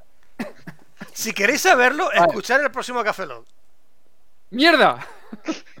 Me lo voy a perder. quería- Eh, no. Quería contar también la nueva mierda que quería hacer y tal. Bueno, va, pues para el próximo. y yo me he quedado sin sección, Jesús, pero aquí alguien quiere comerse las hamburguesas. Ya, ya. Estoy sin pantalones y tengo un poco de frío. Diremos en- en- a, a favor de Oscar, diremos que nos ha preguntado que a qué hora las pedía. Y le hemos dicho ocho y media, hombre, a ocho y media estamos terminados ya. O sea que. Pues ya se están enfriando. Mira, ocho y media. Son las ocho, Ocho y media, ocho y media. En el próximo Café. Lock, Café las mierdas de Fran. Me quejaré de un montón de cosas. Tenía dos para Bueno, quejarme y ahora voy a quejarme de tres. Vamos a hacer tecnorraje por dos. Tecnorraje triplicado, no, por triplicado. Tenía dos para hacer Por dos tecnorraje por tres. Voy a hacer tecnorraje por tres. Bueno, eh, nos despedimos. Eh, Nos podéis seguir por Twitter, que es eh, arroba cafelog, cafelog con K, por Twitch y por YouTube. Lo demás estamos pasando hasta el puto culo, así que no os molestéis. No, Eh, molestéis. nuestro email al que no vais a escribir es cafelog.gmail.com y creo que ya está, ¿no, Fran? No, no, no- no- no tengo que decir nada más. Si nos queréis enviar un WhatsApp, Perfecto. no tenéis nuestro número personal porque no se lo damos a ningún, no se lo damos a cualquier Mindundi. Así que Pero muchas- podéis en anchor.fm barra eh, cafelog tenéis el enlace para poder enviaros audio mensajes. Si no queréis, tenemos si no, TikTok pues tampoco. porque si sois TikTok estáis fuera de nuestro rango de segmento de edad para vernos. Así que por Pues somos favor, puto boomers. si- El, el pantomima full de hoy era de TikTok. de por TikTok, por ejemplo, eh, Tik- TikTok loser o algo así, no me acuerdo. Es un hashtag muy bueno que ha hecho el cabrón, que son muy, muy cracks. De hecho, el día 17 de marzo, que era cuando yo tenía las entradas para Pantomima Full del año 2020, fue cuando nos confinaron, no pudimos ir a ver Pantomima. Full. Pero bueno, me devolvieron la pasta de las entradas, así que se despide aquí Franza Plana, hasta el próximo Café Lock. Aquí Oscar Baeza, buenos días, buenas tardes, buenas noches y buenas madrugadas. Hasta luego, chicos, de Jesús Montoya, Chusix en Twitter. Y yo soy Pencho con TX. Adiós. Y nos vemos en el próximo Café Lock Live, que será el Live 008. Hasta luego.